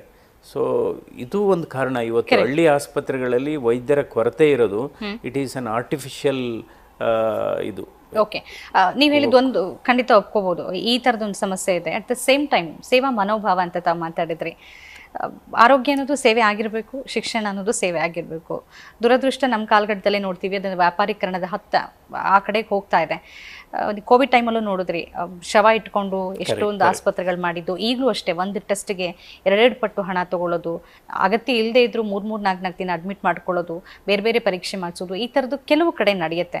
ಸೇವಾ ಮನೋಭಾವ ಅಲ್ಲಿ ಖಂಡಿತ ಇಲ್ಲ. ಇದಕ್ಕೊಂದು ರಿಸ್ಟ್ರಿಕ್ಷನ್ ಹಾಕೋದಕ್ಕೂ ನಮ್ಮಲ್ಲಿ ಸರಿಯಾದ ಕಾಯ್ದೆ ಕಾನೂನುಗಳಿಲ್ಲ. ಇದ್ರ ಬಗ್ಗೆ ತಮ್ಮ ಅಭಿಪ್ರಾಯ ಡಾಕ್ಟ್ರೆ?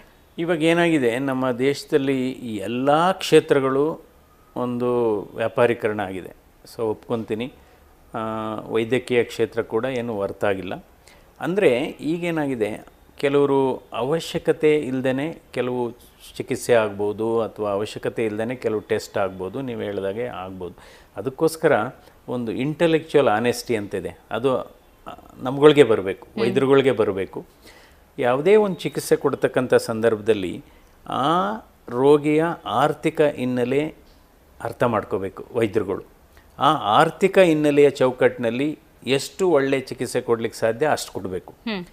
ಈಗ ನಮಗೆ ಗೊತ್ತಾಗುತ್ತೆ, ಇವನು ಏನು ಮಾಡಿದ್ರೂ ಬದುಕೋದಿಲ್ಲ ಅಂತ ನಮಗೆ ಗೊತ್ತಾಗ ಗೊತ್ತಾಗುತ್ತೆ ಒಂದೊಂದು ಸರಿ. ಯಾವ ಚಿಕಿತ್ಸೆ ಕೊಟ್ಟರು ಫಲಕಾರಿ ಆಗಲ್ಲ, ಯಾವ ಆಪ್ರೇಷನ್ ಮಾಡಿದರೂ ಬದುಕಲ್ಲ ಅಂತ. ಅಂಥ ಸಂದರ್ಭದಲ್ಲಿ ವೈದ್ಯರುಗಳು ಕುಟುಂಬದ ಸದಸ್ಯ ರೋಗಿಯ ಕುಟುಂಬದ ಸದಸ್ಯರ ಜೊತೆ ಮಾತಾಡಿ, ನೋಡಿ ಈ ಥರ ಇದೆ, ಏನು ನಾವು ಏನು ಚಿಕಿತ್ಸೆ ಕೊಟ್ಟರು ಇದು ಪರಿಣಾಮಕಾರಿ ಫಲಕಾರಿ ಆಗೋದಿಲ್ಲ, ಸುಮ್ಮನೆ ಹಣ ಖರ್ಚು ಮಾಡಿ ಏನು ಏನು ಪ್ರಯೋಜನ ಆಗೋದಿಲ್ಲ. ಈ ರೀತಿ ನಾವು ಅಪ್ರೋಚ್ ಮಾಡಬೇಕಾಗುತ್ತೆ. ಅದರ್ವೈಸ್ ಏನಾಗುತ್ತೆ, ಮೂವತ್ತು ದಿವಸ ನಲ್ವತ್ತು ದಿವಸ ವೆಂಟಿಲೇಟರ್ ಮೇಲಿಟ್ಟು ಕೊನೆಗೆ ಸತ್ತವನು ಸತ್ತ, ಜೊತೆಗೆ ಬಿಲ್ಲು ನಲ್ವತ್ತು ಲಕ್ಷ ಮೂವತ್ತು ಲಕ್ಷ, ಆವಾಗ ಸತ್ತವರು ಸತ್ತರು, ಇದ್ದವರು ಆರ್ಥಿಕವಾಗಿ ಸತ್ತಾಗೆ.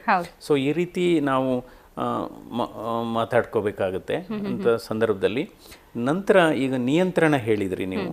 ಸೊ ನಿಯಂತ್ರಣ ಅಂದರೆ ಒಂದು ಸರ್ಕಾರಿ ಆಸ್ಪತ್ರೆಗಳು ತುಂಬ ಸೇವಾ ಮನೋಭಾವದಿಂದ ಒಂದು ಗುಣಮಟ್ಟದ ಚಿಕಿತ್ಸೆಯನ್ನು ಕೊಟ್ಟರೆ, ಅಂದರೆ ಯೂನಿಫಾರ್ಮ್ ಆಗಿ. ಈಗ ಏನಾಗಿದೆ, ಕೆಲವು ಆಸ್ಪತ್ರೆಗಳು ಚೆನ್ನಾಗಿ ಕೆಲಸ ಮಾಡ್ತದೆ, ಕೆಲವು ಅಷ್ಟು ಸಮರ್ಪಕವಾಗಿ ಕೆಲಸ ಮಾಡ್ತಾಯಿಲ್ಲ.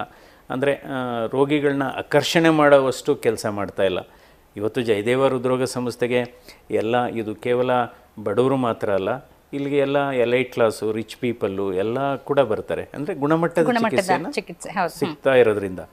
ಸೊ ಅದರಿಂದ ನಾವು ಇದು ಆಕರ್ಷಣೆ ಮಾಡಬೇಕಾದ್ರೆ ಏನಾಗುತ್ತೆ ಅಂದರೆ, ಅಲ್ಲಿ ಸ್ವಲ್ಪ ಈ ಹಾಸ್ಪಿಟ್ಲು, ಮೆಡಿಕಲ್ ಕಾಲೇಜ್ಗಳಾಗ್ಬೋದು ಅಥವಾ ಜಿಲ್ಲಾ ಆಸ್ಪತ್ರೆಗಳಾಗ್ಬೋದು, ಇದರಲ್ಲಿ decentralisation and delegation of powers ಆಗಬೇಕು.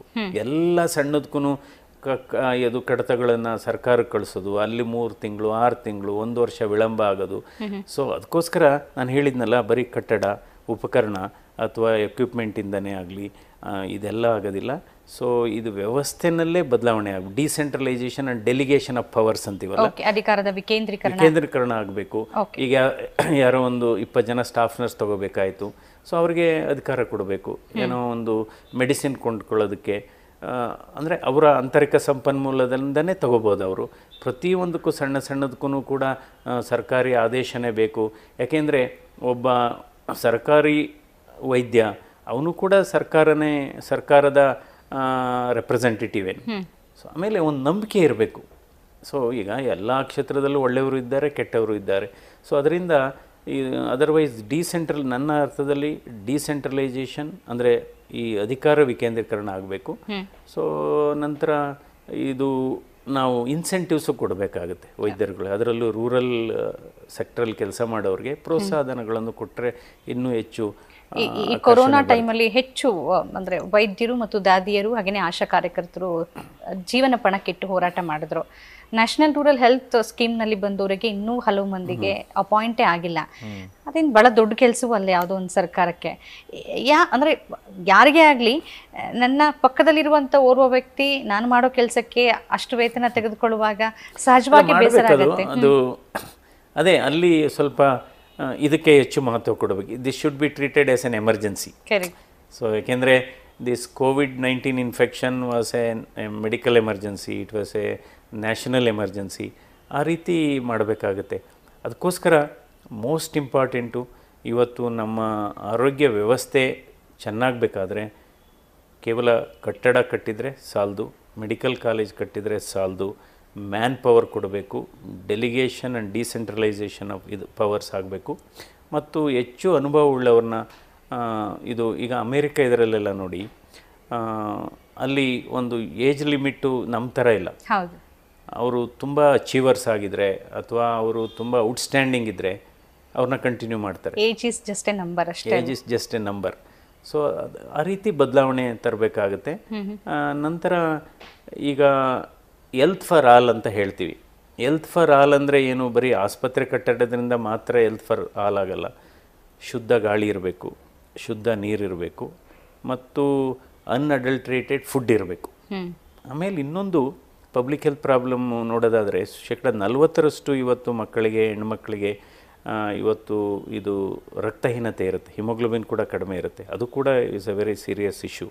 ಸೊ ಅದನ್ನು ನಮ್ಮದು ಪ್ರೈಮರಿ ಹಂತದಲ್ಲಿ ಅಪೌಷ್ಟಿಕತೆ ಕೂಡ ನಮ್ದೊಂದು ಸಮಸ್ಯೆ, ಅಪೌಷ್ಟಿಕತೆ.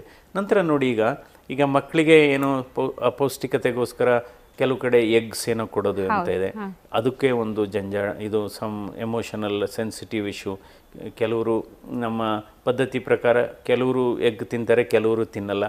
ಅದಕ್ಕೋಸ್ಕರ ಏನು ಮಾಡ್ಬೋದು, ಅಂಥವ್ರಿಗೆ ಪ್ರೋಟೀನ್ ಬಿಸ್ಕೆಟ್ಸ್ ಕೊಡ್ಬೋದು.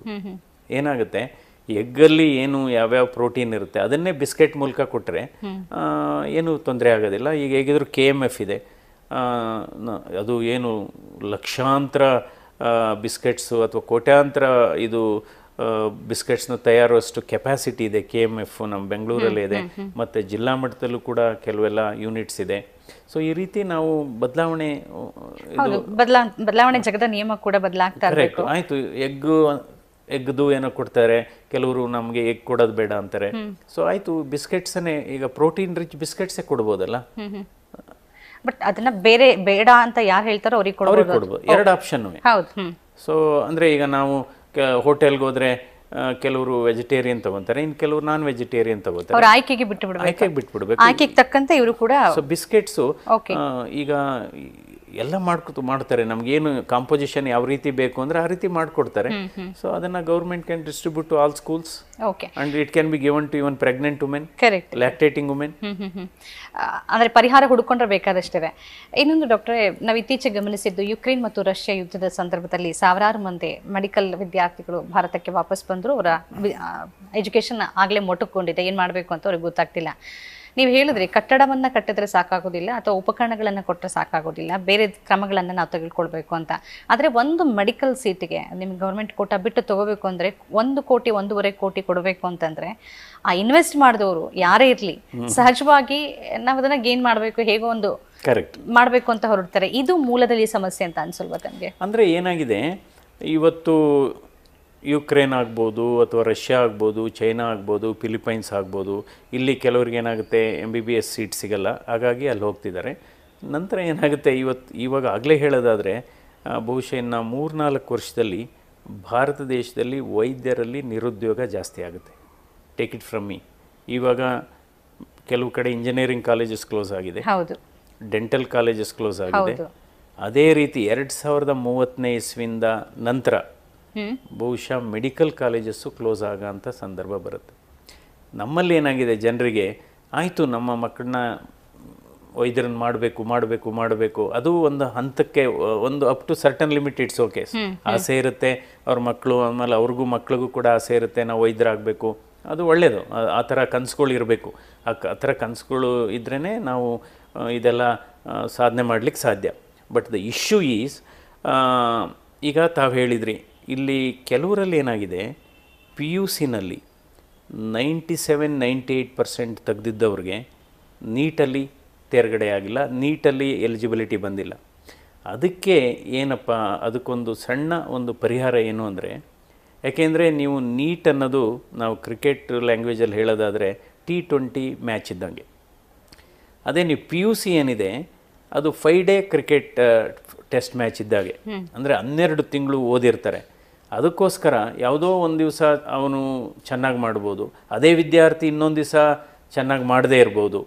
ಅದಕ್ಕೋಸ್ಕರ ಈ ತಾರತಮ್ಯವನ್ನು ನಾವು ಸರಿಪಡಿಸ್ಬೇಕಾದ್ರೆ ಏನು ಮಾಡಬೇಕು ಅಂದರೆ, ಐವತ್ತು ಪರ್ಸೆಂಟ್ ಮಾರ್ಕ್ಸ್ನ ನೀವು ಸೆಕೆಂಡ್ ಪಿ ಯು ಸಿಯಿಂದ ತಗೊಳ್ಳಿ, ಇನ್ನು ಐವತ್ತು ಪರ್ಸೆಂಟ್ ಮಾರ್ಕ್ಸ್ನ ನೀಟ್ ಎಕ್ಸಾಮಿಂದ ತಗೊಂಡು ಎರಡನ್ನೂ ಸೇರಿಸಿ ಫೈನಲ್ ಆಗಿ ರ್ಯಾಂಕಿಂಗ್ನ ನಾವು ಡಿಸೈಡ್ ಮಾಡಿದರೆ ಬಹುಶಃ ಹೆಚ್ಚು ನಮ್ಮ semi urban and rural area, ಗ್ರಾಮೀಣ ಪ್ರದೇಶದಲ್ಲಿ ಇರತಕ್ಕಂಥ ವಿದ್ಯಾರ್ಥಿಗಳಿಗೆ ಅನುಕೂಲ ಆಗುತ್ತೆ.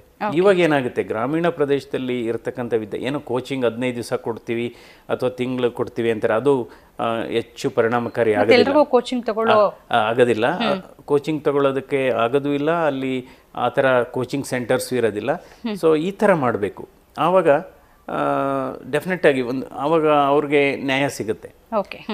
ಇನ್ನೊಂದು, ಆರೋಗ್ಯ ಅನ್ನೋದು ನಿಮ್ಮ ಪ್ರಕಾರವಾಗಿ ಸ್ಟೇಟ್ ಇಶ್ಯೂ ಆಗಿರ್ಬೇಕಾ ಅಥವಾ ಸೆಂಟ್ರಲ್ ಇಶ್ಯೂ ಆಗಿರ್ಬೇಕಾ, ಕೇಂದ್ರದ ಹಿಡಿತದಲ್ಲಿ ಇರಬೇಕಾ, ನಿಮ್ಮ ಪ್ರಕಾರ ಯಾವುದಿದ್ರೆ ಜನರಿಗೆ ಗುಣಮಟ್ಟದ ಮತ್ತು ಉತ್ತಮ ಆರೋಗ್ಯ ಸೇವೆಯನ್ನು ಕೊಡೋದಕ್ಕೆ ಸಾಧ್ಯ ಆಗುತ್ತೆ? ಅಲ್ಲ ಅಂದರೆ ಇವಾಗ ಈಗ it is a state subject only, but ಕೆಲವು ಡಿಸೀಸಸ್ ನ್ಯಾಷನಲ್ ಪ್ರೋಗ್ರಾಮ್ಸ್ ಇದೆ, ಟ್ಯೂಬರ್ಕ್ಯುಲೋಸಿಸ್ ಆಗ್ಬೋದು, ಮಲೇರಿಯಾ ಆಗ್ಬೋದು, ಫೈಲೇರಿಯಾ ಆಗ್ಬೋದು, ಅಥವಾ ಕೆಲವು ಫ್ಲೋರೋಸಿಸ್, ಈ ಥರ ಕ್ಯಾನ್ಸರ್ ಆಗ್ಬೋದು, ಎಚ್ ಐ ವಿ ಆಗ್ಬೋದು, ಅವು ನ್ಯಾಷನಲ್. ಇದು ಬಹುಶಃ ಇವಾಗ ಒಂದು ಅಂದರೆ ಇವತ್ತು ಈಗಾಗಲೇ ಹೇಳಿದಾಗೆ ಶೇಕಡ ಇಪ್ಪತ್ತೈದರಷ್ಟು ಸಾವುಗಳು ಈ ಹೃದಯಘಾತ, ಹೃದಯ ಸಂಬಂಧಿ ಕಾಯಿಲೆಗಳಿಂದ ಆಗ್ತಾ ಇದೆ. ಸೊ ಇವಾಗ cancer it is declared as disease of national importance. ಅದರ ಅರ್ಥ ಏನು, ಅದಕ್ಕೆ ಕೇಂದ್ರದಿಂದ ಈ ರಾಜ್ಯದಲ್ಲಿ ಇರತಕ್ಕಂಥ ಕ್ಯಾನ್ಸರ್ ಹಾಸ್ಪಿಟಲ್ಗಳಿಗೆ ಅನುದಾನ ಬರುತ್ತೆ, ಅದೇ ಹೃದಯದ ಹಾಸ್ಪಿಟ್ಲ್ಗಳಿಗೆ, ಹೃದ್ರೋಗ ಆಸ್ಪತ್ರೆಗಳಿಗೆ ಬರೋದಿಲ್ಲ. ಸೊ ಬಹುಶಃ even cardiac disease should be declared as disease of national importance.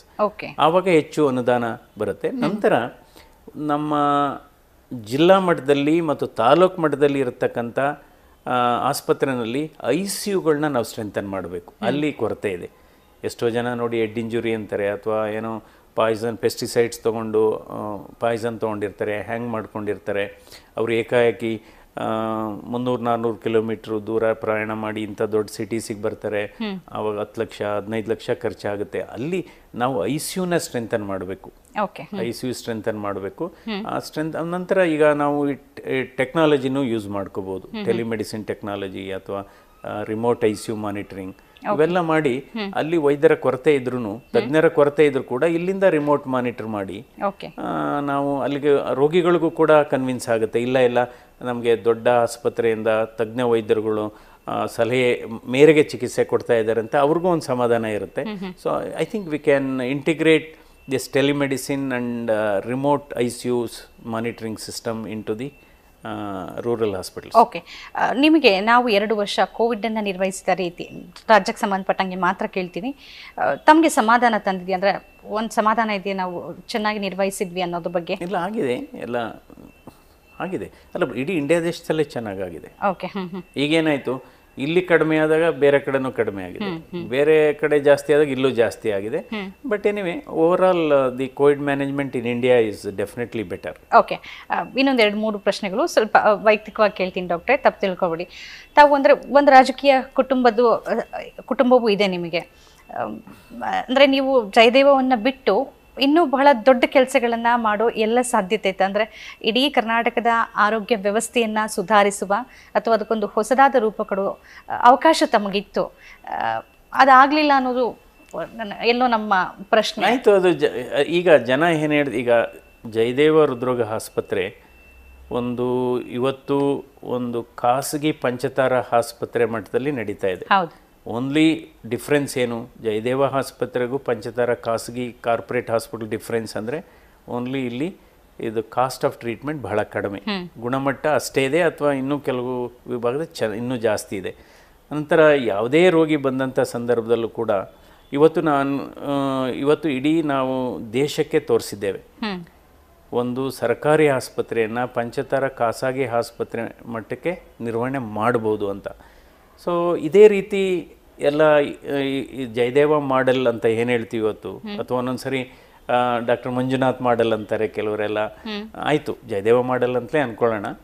ಇವತ್ತು ಬೇರೆ ಬೇರೆ ರಾಜ್ಯಗಳು ಈ ಥರ ಮಾಡಬೇಕು ಅಂತ ಬಂದು ಇಲ್ಲೆಲ್ಲ ಭೇಟಿ ಮಾಡಿ ಹೋಗಿದ್ದಾರೆ, ಆದರೆ ಅಲ್ಲಿ ಮಾಡಲಿಕ್ಕೆ ಆಗಿಲ್ಲ. ಅದಕ್ಕೋಸ್ಕರ ಏಕೆಂದರೆ ಇದಕ್ಕೆ ಬಹಳ ಒಂದು ನಾಯಕತ್ವನೂ ಇರಬೇಕು ಮತ್ತು ಎಲ್ಲರ ಸಹಕಾರನೂ ಬೇಕು.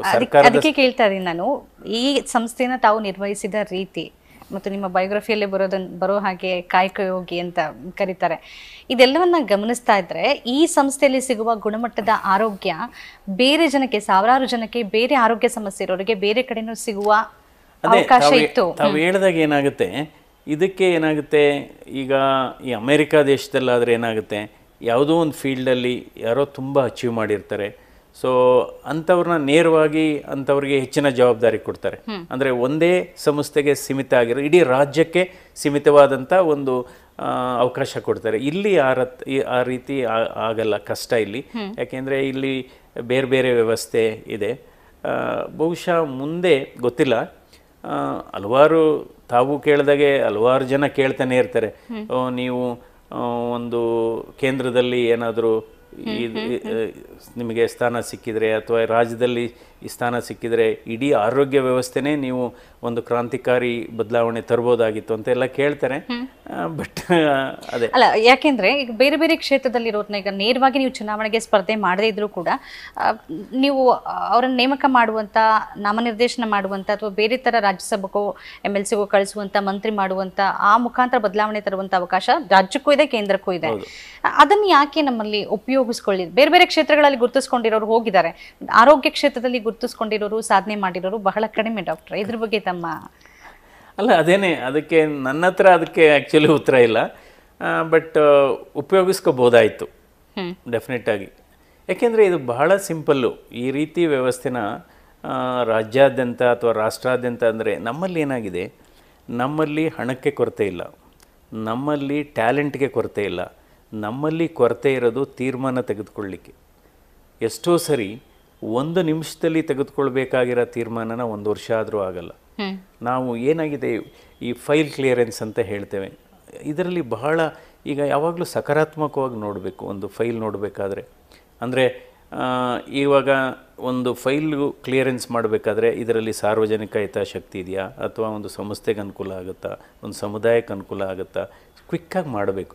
ಒಳ್ಳೆಯ ಕೆಲಸನವನ್ನೇ, ತುಂಬ ಒಳ್ಳೆಯ ಕೆಲಸನೇ ನೀವು ತುಂಬ ನಿಧಾನಕ್ಕೆ ಮಾಡಿದರೆ ಅದು ಒಳ್ಳೆ ಕೆಲಸ ಆಗಿ, ಸರಿಯಾದ ತೀರ್ಮಾನವನ್ನು ಸರಿಯಾದ ಸಮಯದಲ್ಲಿ ತೆಗೆದುಕೊಳ್ಳಬೇಕಾಗುತ್ತೆ. Even if you do very good things with lot of delay, it it cannot be treated as good thing. Okay doctor, ಇನ್ನೊಂದು ನಮಗೊಂದು ವರದಿ ಪ್ರಕಾರವಾಗಿ ಈ ದೇಶದ ಅಂದರೆ ಶೇಕಡ ಅರವತ್ತರಷ್ಟು ಓರ್ವ ವ್ಯಕ್ತಿ ತನ್ನ ದುಡಿಮೆಯ ಹಣವನ್ನು, ಮಧ್ಯಮ ವರ್ಗದವ್ರು ನಾನು ಹೇಳ್ತಿರೋದು, ಜೀವಿತಾವಧಿಯ ವರಮಾನವನ್ನು ಕಳೀತಾ ಇರೋದು ಆರೋಗ್ಯದ ಮೇಲೆ.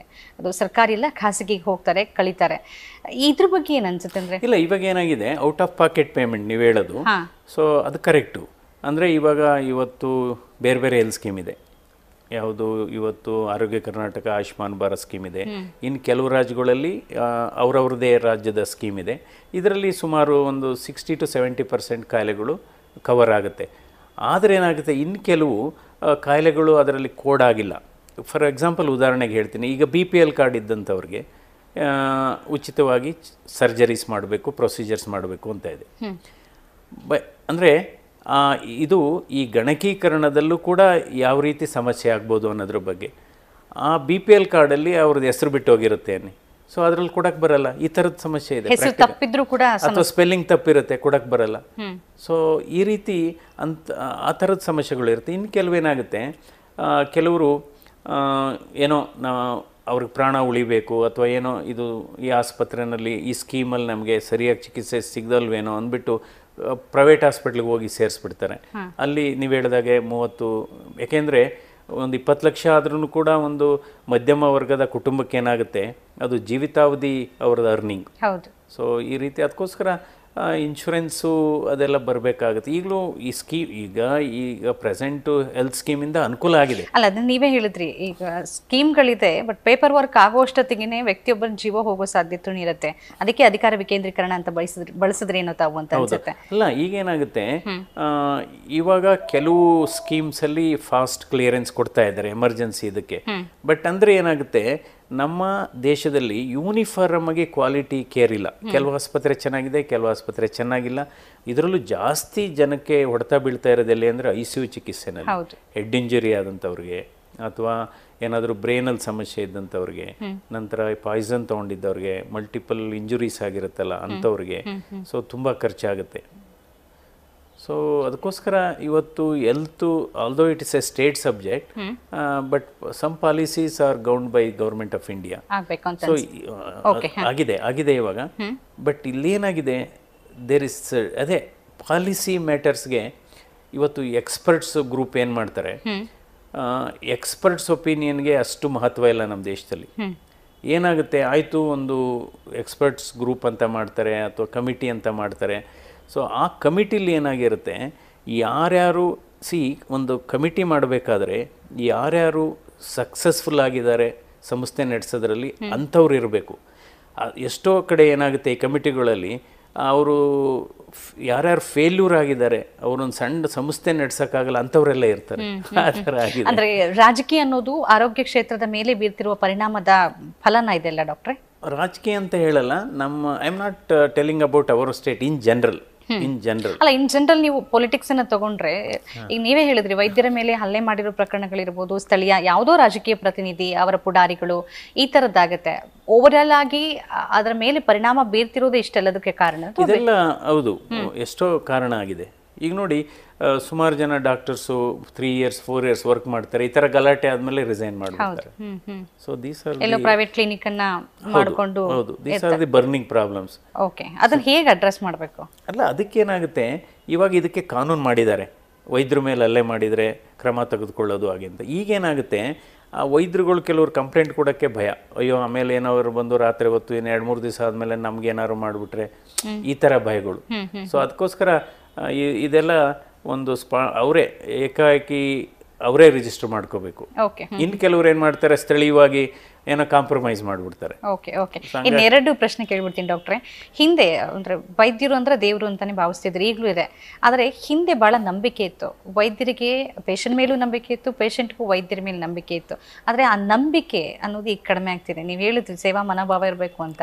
ಆ ನಂಬಿಕೆನೇ ಇಲ್ಲದಾಗ ನೀವು ಚಿಕಿತ್ಸೆನ ಎಷ್ಟು ಕೊಟ್ಟರು ಅಷ್ಟೇನು ಫಲಕಾರಿ ಅಲ್ಲ ಅದು. ಈ ನಂಬಿಕೆ ಒಂದು ಒಂದು ಮಧ್ಯದಲ್ಲಿ ಒಂದು ಗೋಡೆ ಬರೋಕ್ಕೆ ಏನು ಕಾರಣ ಅನಿಸುತ್ತೆ ಡಾಕ್ಟ್ರೆ? ಈ ನಂಬಿಕೆಗೆ ಸ್ವಲ್ಪ ಇವತ್ತು ತೊಂದರೆ ಆಗಿರೋದು. ಹಿಂದೆ ಏನ ಏನಾಗಿತ್ತು ಅಂದರೆ, ಒಂದು ಈಗ ಆಸ್ಪತ್ರೆಗೆ ಬರಬೇಕಾದ್ರೆ ಎರಡು ಮೂರು ಕಾರಣಕ್ಕೆ ಬರ್ತಾರೆ, ವೈದ್ಯರುಗಳನ್ನ ಭೇಟಿ ಮಾಡ್ಬೇಕಾದ್ರೆ ಎರಡು ಮೂರು ಕಾರಣ. ಒಂದು, ಇಲ್ಲಿ ಗುಣಮಟ್ಟದ ಚಿಕಿತ್ಸೆ ಸಿಗುತ್ತೆ ಮತ್ತು ಇಲ್ಲಿ ಒಂದು ಕಡಿಮೆ ರಿಯಾಯಿತಿ ದರದಲ್ಲೇ ಸಿಗುತ್ತೆ, ಮತ್ತು ಒಂದು ವೈದ್ಯರ ಮೇಲೆ ವಿಶ್ವಾಸ, ನಂಬಿಕೆ ನಂಬಿಕೆ ಈ ನಂಬಿಕೆಗೆ ಇವತ್ತು ಏನಾಗ್ತಾ ಇದೆ ಅಂದರೆ, ಇದು ಕೂಡ ಒಂದು ಎಲ್ಲೋ ಒಂದು ಕಡೆ ಈ ಕ್ಷೇತ್ರ ಕೂಡ ವ್ಯಾಪಾರೀಕರಣ ಆಗಿದೆ. ಈಗ ಕೆಲವು ಕಡೆ ಏನಾಗಿದೆ, ಟಾರ್ಗೆಟ್ಸ್ ಕೊಟ್ಟಿರ್ತಾರೆ, ಸೊ ಅಷ್ಟು ಆ ಟಾರ್ಗೆಟ್ ರೀಚ್ ಆಗಲೇಬೇಕು, ಹೀಗಾಗಿ ಅವಶ್ಯಕತೆ ಇಲ್ಲದೇ ಕೆಲವು ಚಿಕಿತ್ಸೆ ಆಗ್ಬೋದು. ನಂತರ ವೈದ್ಯರಿಗೆ ಇರಬೇಕಾಗಿದ್ದು, ಈಗ ಬರೀ ನೀವು ಸ್ಕಿಲ್ಲು, ಟ್ಯಾಲೆಂಟು ಅಥವಾ ಇಂಟೆಲಿಜೆನ್ಸು ಅಷ್ಟೇ ಇದ್ದರೆ ಸಾಲದು, ಮಾನವೀಯತೆ ಇರಬೇಕು. ಈ ಮಾನವೀಯತೆ ಒಂದು ಸಾಗರ ಇದ್ದಾಗ ಆ್ಯಕ್ಚುಲಿ, ಸೊ ಈ ಮಾನವೀಯತೆ ಇರಬೇಕಾಗತ್ತೆ. ಅಟ್ ದಿ ಸೇಮ್ ಟೈಮ್ ಏನು ಏನಾಗುತ್ತೆ ಅಂದರೆ, ವೈದ್ಯರುಗಳು ಕೂಡ ರೋಗಿಗಳು ಹೇಳೋದನ್ನ ಕೇಳಿಸ್ಕೋಬೇಕು. ಮಾತು ಒಂದು ಚಿಕಿತ್ಸೆ ಆ್ಯಕ್ಚುಲಿ. ನಾವು ರೋಗಿಗಳು ಹೇಳೋದು, ಅವ್ರಿಗೊಂದು ಅವಕಾಶ ಕೊಡಬೇಕು, ಒಂದು ಐದು ನಿಮಿಷ ಮಾತಾಡೋದಕ್ಕೆ ಅವ್ರ ಪ್ರಾಬ್ಲಮ್ಸು ಏನಿದೆ ಅಂತ. ಎಷ್ಟೋ ಸರಿ ಆ ರೋಗಿ ಹೇಳೋದ್ರಲ್ಲೇ ಏಯ್ಟಿ ಪರ್ಸೆಂಟ್ ನಿಮಗೆ ಕಾಯಿಲೆ ಇದು ಇರ್ಬೋದು ಅಂತ ನೀವು ಅಂದಾಜು ಮಾಡಿ ಪ್ರಾವಿಷನಲ್ ಡಯಾಗ್ನೋಸಿಸ್ ಮಾಡ್ಬೋದು. ಆವಾಗ ಏನಾಗುತ್ತೆ, ನೀವು ಇನ್ವೆಸ್ಟಿಗೇಷನ್ಸ್ನ ಎಲ್ಲ ಮಾಡೋ ಅವಶ್ಯಕತೆ ಇರೋದಿಲ್ಲ. ಸೊ ಇದು ನಂಬಿಕೆಗೆ. ನಂತರ ಇನ್ನೊಂದು ಈ ನಂಬಿಕೆ ಇದು ಅಂದರೆ, ಇವತ್ತು ಈ ಒಂದು ಕಡೆ ರೋಗಿ ಇದು ವೈದ್ಯರ ಕಡೆಯಿಂದ, ಇನ್ನೊಂದು ರೋಗಿಗಳು, ಅದರಲ್ಲೂ ಕೂಡ ದೊಡ್ಡ ದೊಡ್ಡ ಸಿಟೀಸಲ್ಲಿ ಏನಾಗುತ್ತೆ, ಈ ಗಣಕೀಕರಣ ಅಥವಾ ಇದು ನಾವು ಏನು ಹೇಳ್ತೀವಿ ಇಂಟರ್ನೆಟ್ ಇದು ಅದರಿಂದ, ಅಥವಾ ವಾಟ್ಸಾಪ್ ಮೂಲಕ ಏನೇನೋ ವಾಟ್ಸಾಪಲ್ಲಿ ಏನೋ ಓದಿರ್ತಾರೆ, ಅಥವಾ ಏನೋ ಇಂಟರ್ನೆಟ್ಟಲ್ಲಿ ಏನೋ ನೋಡ್ಕೊಂಡಿರ್ತಾರೆ, ಗೂಗಲಲ್ಲಿ ಏನೋ ನೋಡ್ತಾರೆ. ಎಷ್ಟೋ ಸರಿ ರೋಗಿಗಳು ಹೇಳಿದಾಗೆ ಚಿಕಿತ್ಸೆ ಕೊಡಬೇಕಾಗುತ್ತೆ. ಅವರೇ ಡಿಕ್ಟೇಟ್ ಮಾಡ್ತಾರೆ, ಅವರೇ ಡೈರೆಕ್ಟ್ ಮಾಡ್ತಾರೆ, ಈ ಥರ ಕೊಡಬೇಕು, ಈ ಥರ ಯಾಕೆ ಕೊಡಬಾರ್ದು. ಅದಕ್ಕೆ ನಾನು ಹೇಳಿದ್ದೀನಿ, ಅದನ್ನು ಇಡಿಯಾಟ್ ಸಿಂಡ್ರೋಮ್ ಅಂತೀವಿ. ಇನ್ ಇಡಿಯಾಟ್ ಸಿಂಡ್ರೋಮ್ ಅಂದರೆ ಏನು? Internet derived information abstracting treatment. Okay. So ಅದಕ್ಕೋಸ್ಕರ ನಂತರ ಏನಾಗಿದೆ, ಈ ಸೆಕೆಂಡ್ ಒಪಿನಿಯನ್ಗೆ ನಾವು ಯಾವಾಗಲೂ ಎಂಕರೇಜ್ ಮಾಡಬೇಕು. ಒಬ್ಬ ರೋಗಿ ಬರ್ತಾರೆ, ಅವರಿಗೆ ಕನ್ವಿನ್ಸ್ ಆಗಲ್ಲ, ಈ ಏನೋ ಆಪ್ ಅವರು ಹೇಳ್ತಾರೆ ನನಗೇನು ಸಮಸ್ಯೆ ಇಲ್ಲ, ನೀವು ಹೇಳಿದ ನೀವು ನೋಡಿದರೆ ಆಪ್ರೇಷನ್ ಬೇಕು ಅಂತ. ಸಾಮಾನ್ಯವಾಗಿ ಎಲ್ಲರಿಗೂ ಆ ಅನುಭವ ಆಗುತ್ತೆ ಅಥವಾ ಆ ಡೌಟ್ ಬರುತ್ತೆ. ಅಂಥ ಸಂದರ್ಭದಲ್ಲಿ ನಾವೇ ಏಕಾಕಿ ಹೇಳಬೇಕು, ಏನು ನಿಮಗೆ ಇದ್ರ ಬಗ್ಗೆ ಅನುಮಾನ ಇದ್ದರೆ ಇನ್ನೊಬ್ಬ ತಜ್ಞ ವೈದ್ಯರಿಂದ ಸಲಹೆ ತಗೊಳ್ಳಿ. ಸೆಕೆಂಡ್ ಒಪಿನಿಯನ್ನ ನಾವೇ ವಾಲಂಟಿಯರಾಗಿ ಹೇಳಬೇಕು, ಆವಾಗ ನಂಬಿಕೆ ಬರುತ್ತೆ. ನಂತರ ಬಹಳ ಮುಖ್ಯವಾದದ್ದು, ಯಾವಾಗ ನಂಬಿಕೆ ಬರುತ್ತೆ ಜಾಸ್ತಿ ಅಂದರೆ, ನಾವು ಎಲ್ಲ ಒಂದು ಸಮಯ ಕೊಡಬೇಕು ರೋಗಿಗಳಿಗೆ. ಹತ್ತು ನಿಮಿಷ ಐದರಿಂದ ಹತ್ತು ನಿಮಿಷ ಕೊಟ್ಟು ನಂತರ ಅವರ ಸಮಸ್ಯೆಗಳನ್ನು ನಾವು ಆಲಿಸಿದರೆ ಅವ್ರಿಗೆ ನಂಬಿಕೆ ಬರುತ್ತೆ. ನಂತರ ಯಾವಾಗಲೂ ಅಷ್ಟೇ, ಚಿಕಿತ್ಸೆ ಕಾಯಿಲೆಗಿಂತ ಹಾರ್ಮ್ಫುಲ್ ಆಗಿರಬಾರ್ದು. ಅದಕ್ಕೆ ನಾವು ಇಂಗ್ಲೀಷಲ್ಲಿ ಹೇಳ್ತೀವಿ, decision making is more important than incisions, decision making is more important than intervention, treatment should not be more harmful than the disease. ನಾವು ಚಿಕಿತ್ಸೆ ಕೊಡಬೇಕಾದ್ರೆ ಈಗ ಎಲ್ಲದಕ್ಕೂ ಆಪ್ರೇಷನ್ ಬೇಕಾಗಲ್ಲ. ಎಷ್ಟೋ ಸರಿ ಆಪ್ರೇಷನ್ ಮಾಡೋದ್ರಿಂದ ತೊಂದರೆ ಆಗುತ್ತೆ. ಅಂಥ ಸಂದರ್ಭದಲ್ಲಿ ನಾವು ಕರೆಕ್ಟಾಗಿ ತೀರ್ಮಾನ ತಗೋಬೇಕಾಗತ್ತೆ, ಆವಾಗ ಹೆಚ್ಚು ನಂಬಿಕೆ ಬರುತ್ತೆ. ಓಕೆ. ಇನ್ನೊಂದು ಡಾಕ್ಟ್ರೆ, ತಮ್ಮ ಸೇವಾವಧಿ ಎರಡು ಸಾವಿರದ ಇಪ್ಪತ್ತೊಂದಕ್ಕೆ ಮುಗಿದಿತ್ತು, ಒಂದು ವರ್ಷ ನಿಮ್ಮ ಅಗತ್ಯ ಖಂಡಿತವಾಗ್ಲೂ ಇದೆ ಅನ್ನೋ ಕಾರಣಕ್ಕಾಗಿ ಮುಂದುವರಿಸಿದ್ರು. ನನಗೆ ನಾನು ತಪ್ಪಿಲ್ಲ ಅಂದರೆ ಈ ಜೂನ್ಗೆ ನಿಮ್ಮ ಜುಲೈ ಜುಲೈಗೆ ಸೇವಾವಧಿ. ಆದರೆ ಈ ಸಂಸ್ಥೆಗೆ ತಮ್ಮ ಅವಶ್ಯಕತೆ ಇದೆ ಅನ್ನೋದು ಸಂಸ್ಥೆ ಮತ್ತು ಬೇರೆಯವರ ಅಭಿಪ್ರಾಯ ಆಗಿದೆ. ಗೊತ್ತಿಲ್ಲ ಸರ್ಕಾರ ಏನು ತೀರ್ಮಾನವನ್ನು ತೆಗೆದುಕೊಳ್ಳುತ್ತೆ ಅಂತ. ಇದ್ರ ಬಗ್ಗೆ ಏನಾದರೂ ಕೊನೆ ಮಾತಿದೆಯಾ? ಅಲ್ಲ, ಇವಾಗ ನನ್ನ ಅವಧಿ ಎರಡು ಸಾವಿರದ ಅದೇ ಸೇಮ್ ಮುಂದಿನ ತಿಂಗಳು ಹತ್ತೊಂಬತ್ತಕ್ಕೆ ಮುಗಿಯುತ್ತೆ. ಸೊ ಸರ್ಕಾರ ಏನು ತೀರ್ಮಾನ ಮಾಡುತ್ತೋ ನನಗೆ ಗೊತ್ತಿಲ್ಲ. ಸೊ ಬಟ್ ಎನಿವೆ ಅದ್ರ ಬಗ್ಗೆ ನಾನೇನು ಹೇಳಲಿಕ್ಕೆ ಬರಲ್ಲ. ಬಟ್ ಡೆಫಿನೆಟ್ಟಾಗಿ ನಾವು ಒಂದು ಈ ಹೃದ್ರೋಗ ಚಿಕಿತ್ಸಾ ವ್ಯವಸ್ಥೆಯಲ್ಲಿ ಈ ಕ್ಷೇತ್ರದಲ್ಲಿ ಒಂದು ಕ್ರಾಂತಿಕಾರಿ ಬದಲಾವಣೆ ಮಾಡಿರ್ತಕ್ಕಂಥ ಒಂದು ನೆಮ್ ಸಂತೋಷ ಇದೆ. ಅಂದರೆ ಇದು ಮಾಡಲಿಕ್ಕೆ ಸಾಧ್ಯ. ಅದರಲ್ಲೂ ಕೂಡ ಇವತ್ತು ನಾವು ಈ ಆಸ್ಪತ್ರೆಯಲ್ಲಿ ಒಂದು ಸಂಕಲ್ಪದಲ್ಲಿ ಕೆಲಸ ಮಾಡಿ, ಪರಿಕಲ್ಪನೆ ಏನಪ್ಪ ಅಂದರೆ treatment first, payment next, life is more important than the file, humanity is priority. So ಅದಕ್ಕೋಸ್ಕರ ಅಂದರೆ ಇವತ್ತು ಈ ಜಯದೇವ ಅಡ್ಮಿನಿಸ್ಟ್ರೇಟಿವ್ ಮಾಡ್ಯೂಲ್ ಏನಿದೆ ಅಥವಾ ಮಾಡಲ್ ಏನಿದೆ, ಇದನ್ನು ಹಾಗೇ ಉಳಿಬೇಕಿದು. ಈಗ ನಮ್ಮಂಥ ನಿರ್ದೇಶಕರು ಬರ್ತೀವಿ, ಹೋಗ್ತೀವಿ, ಸರ್ಕಾರ ಬರುತ್ತೆ, ಹೋಗುತ್ತೆ ಸಂಸ್ಥೆ. ಆದರೆ ಈ ಮಾಡಲ್ಲು, ಈ ಸಿಸ್ಟಮ್ಮು ಕಂಟಿನ್ಯೂ ಆಗಬೇಕು. ಈ ಸಿಸ್ಟಮ್ಮು ಎವಾಲ್ವ್ ಮಾಡಬೇಕಾದ್ರೆ ಒಂದು ಹದಿನೈದು ಇಪ್ಪತ್ತು ವರ್ಷದ ನಿರಂತರ ಪ್ರಯತ್ನ ಮತ್ತು ದೊಡ್ಡ ಒಂದು ಸ್ಯಾಕ್ರಿಫೈಸ್ ಮಾಡಿದ್ದೀವಿ ನಾವು.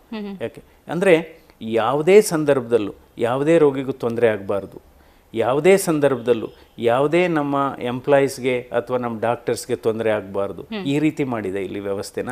ನಂತರ ಯಾವಾಗ ಒಂದು ಆಸ್ಪತ್ರೆ ಒಂದು ಸಂಸ್ಥೆ ಚೆನ್ನಾಗಿ ಕೆಲಸ, ಈಗ ನೀವು ನನಗೆ ಚೆನ್ನಾಗಿ ಗೊತ್ತು, ಸೊ ನಿಮ್ಮ ಕಡೆಯವರು ಅಥವಾ ನೀವು ಚಿಕಿತ್ಸೆಗೆ ಬಂದಂಥ ಸಂದರ್ಭದಲ್ಲಿ ನಾನು ಚೆನ್ನಾಗಿ ನೋಡ್ಕೊಂಬಿಟ್ರೆ ಅಲ್ಲಿ ವ್ಯವಸ್ಥೆ ಚೆನ್ನಾಗಿದೆ ಅಂತ ಅರ್ಥ ಅಲ್ಲ.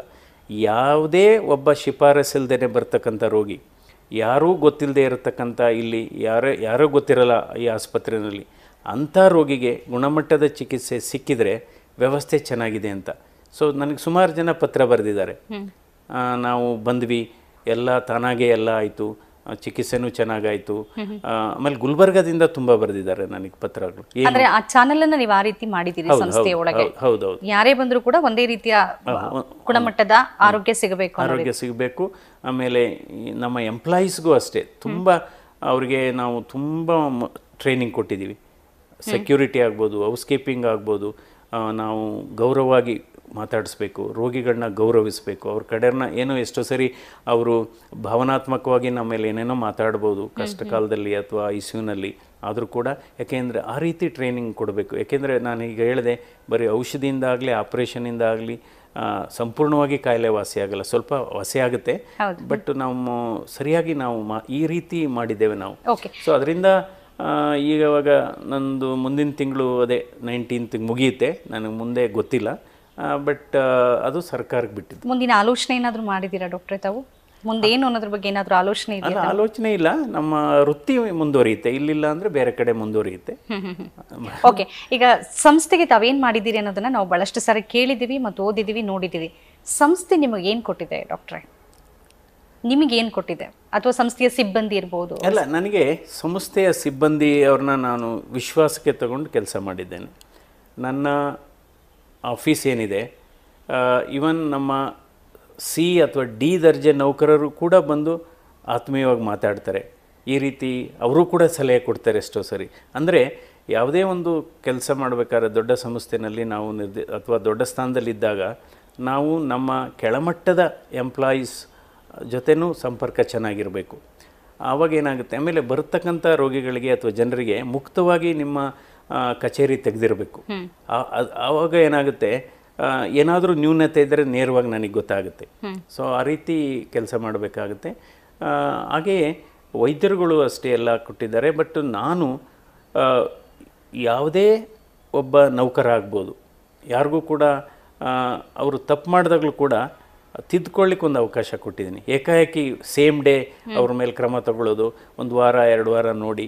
ಸೊ ಹೀಗಾಗಿ ನೈಂಟಿ ಫೈವ್ ಪರ್ಸೆಂಟ್ ಬದಲಾವಣೆ ಆಗಿದ್ದಾರೆ, ಅದೇ ಸಿಬ್ಬಂದಿ ಬದಲಾವಣೆ ಆಗಿದ್ದಾರೆ. ಇವತ್ತು ಜಯದೇವ ಹೃದ್ರೋಗ ಸಂಸ್ಥೆ ನಾನು ನಿರ್ದೇಶಕರಾದ ಮೇಲೆ ಶೇಕಡ ಐನೂರರಷ್ಟು ಪ್ರಗತಿಯನ್ನು ಸಾಧಿಸಿದೆ.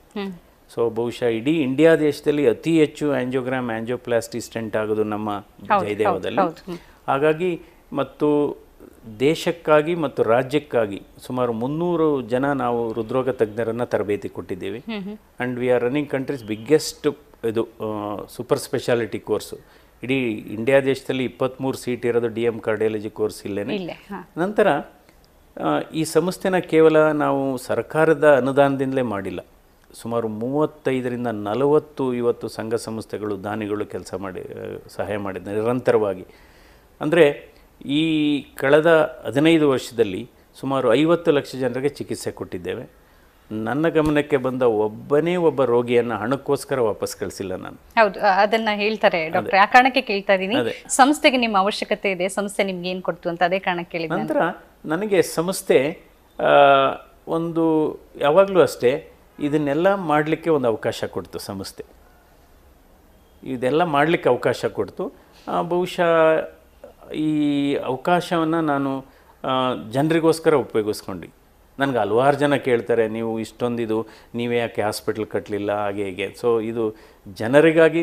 ನಂತರ ನಮ್ಮ ಆಸ್ಪತ್ರೆ ಆಂತರಿಕ ಸಂಪನ್ಮೂಲದಿಂದಲೂ ಕೂಡ ನಾವು ಮೈಸೂರಲ್ಲಿ ಆಸ್ಪತ್ರೆಗೂ ಸಹಾಯ ಮಾಡಿದ್ದೇವೆ, ಅಥವಾ ಇವನ್ ಕಲಬುರಗಿ ಜಯದೇವಗೂ ಮಾಡಿದ್ದೆ. ಮೊನ್ನೆ ಇನ್ಫೋಸಿಸ್ ಫೌಂಡೇಶನ್ ಸುಧಾಮೂರ್ತಿ ಅವರು ಕಟ್ಸ್ಕೊಟ್ರು, ನೂರ ಇಪ್ಪತ್ತು ಕೋಟಿ ರೂಪಾಯಿ ಖರ್ಚು ಮಾಡಿ, ತುಂಬ ಚೆನ್ನಾಗಿದೆ, ನೀವು ನೋಡ್ಬೋದು, ಒಂಥರ ಫೈವ್ ಸ್ಟಾರ್ ಫೆಸಿಲಿಟೀಸು.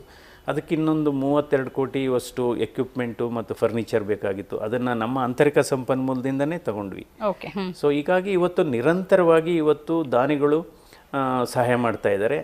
ಯಾಕೆ ಸಹಾಯ ಮಾಡ್ತಿದ್ದಾರೆ ಅಂದರೆ ಅವ್ರಿಗೂ ಕೂಡ ಒಂದು ಕನ್ವಿನ್ಸ್ ಆಗಿದೆ, ಕೊಟ್ಟಂಥ ಹಣ ಇಲ್ಲಿ ಸಮರ್ಪಕವಾಗಿ ಮತ್ತೆ ಎಲ್ಲಿ ಕೊಡಬೇಕು ಅನ್ನೋದು ಈಗ ಕಾರ್ಪೊರೇಟ್ ಕೊಡಬೇಕಾಗುತ್ತೆ.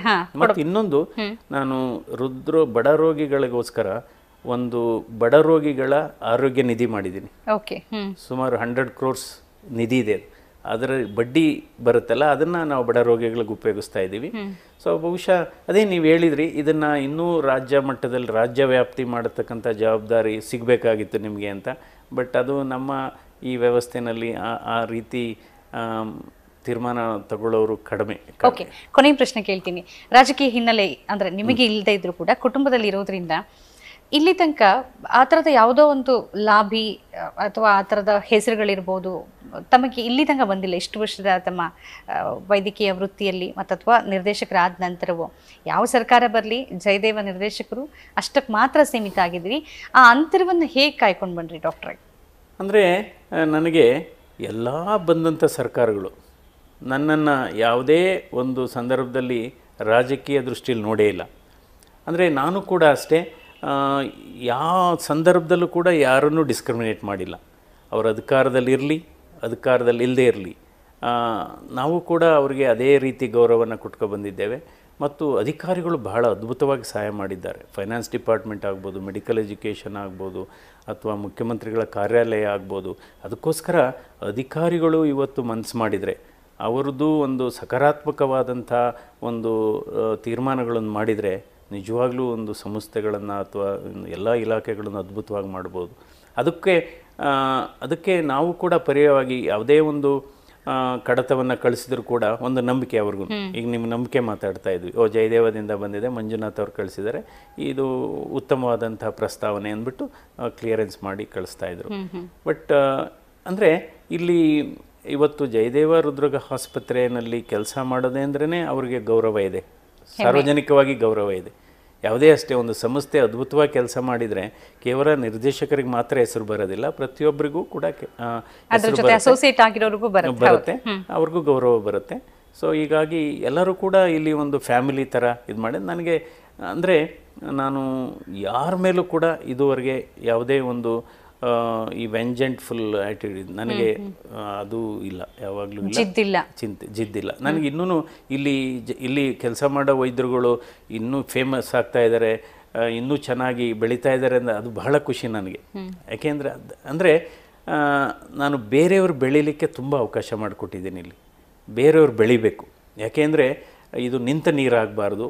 ಸೊ ಈ ರೀತಿ ಇದಾಗಬೇಕು. ಬಟ್ ಓನ್ಲಿ ಥಿಂಗ್ ಅಂದರೆ ಈ ವ್ಯವಸ್ಥೆ ನಾವೇನು ಮಾಡಿದ್ದು ಅದು ಮುಂದುವರಿಬೇಕು. ಅದು ಏನಾದರೂ ಕುಂಠಿತ ಆದರೆ ಬಹಳ ನೋವಾಗುತ್ತೆ ಮನಸ್ಸಿಗೆ. ಖಂಡಿತ ನೀವು ಕಟ್ಟಿರೋ ಸಂಸ್ಥೆ ಕುಂಠಿತ ಆದರೆ ಯಾರಿಗಾದ್ರೂ ನೋವಾಗುತ್ತೆ.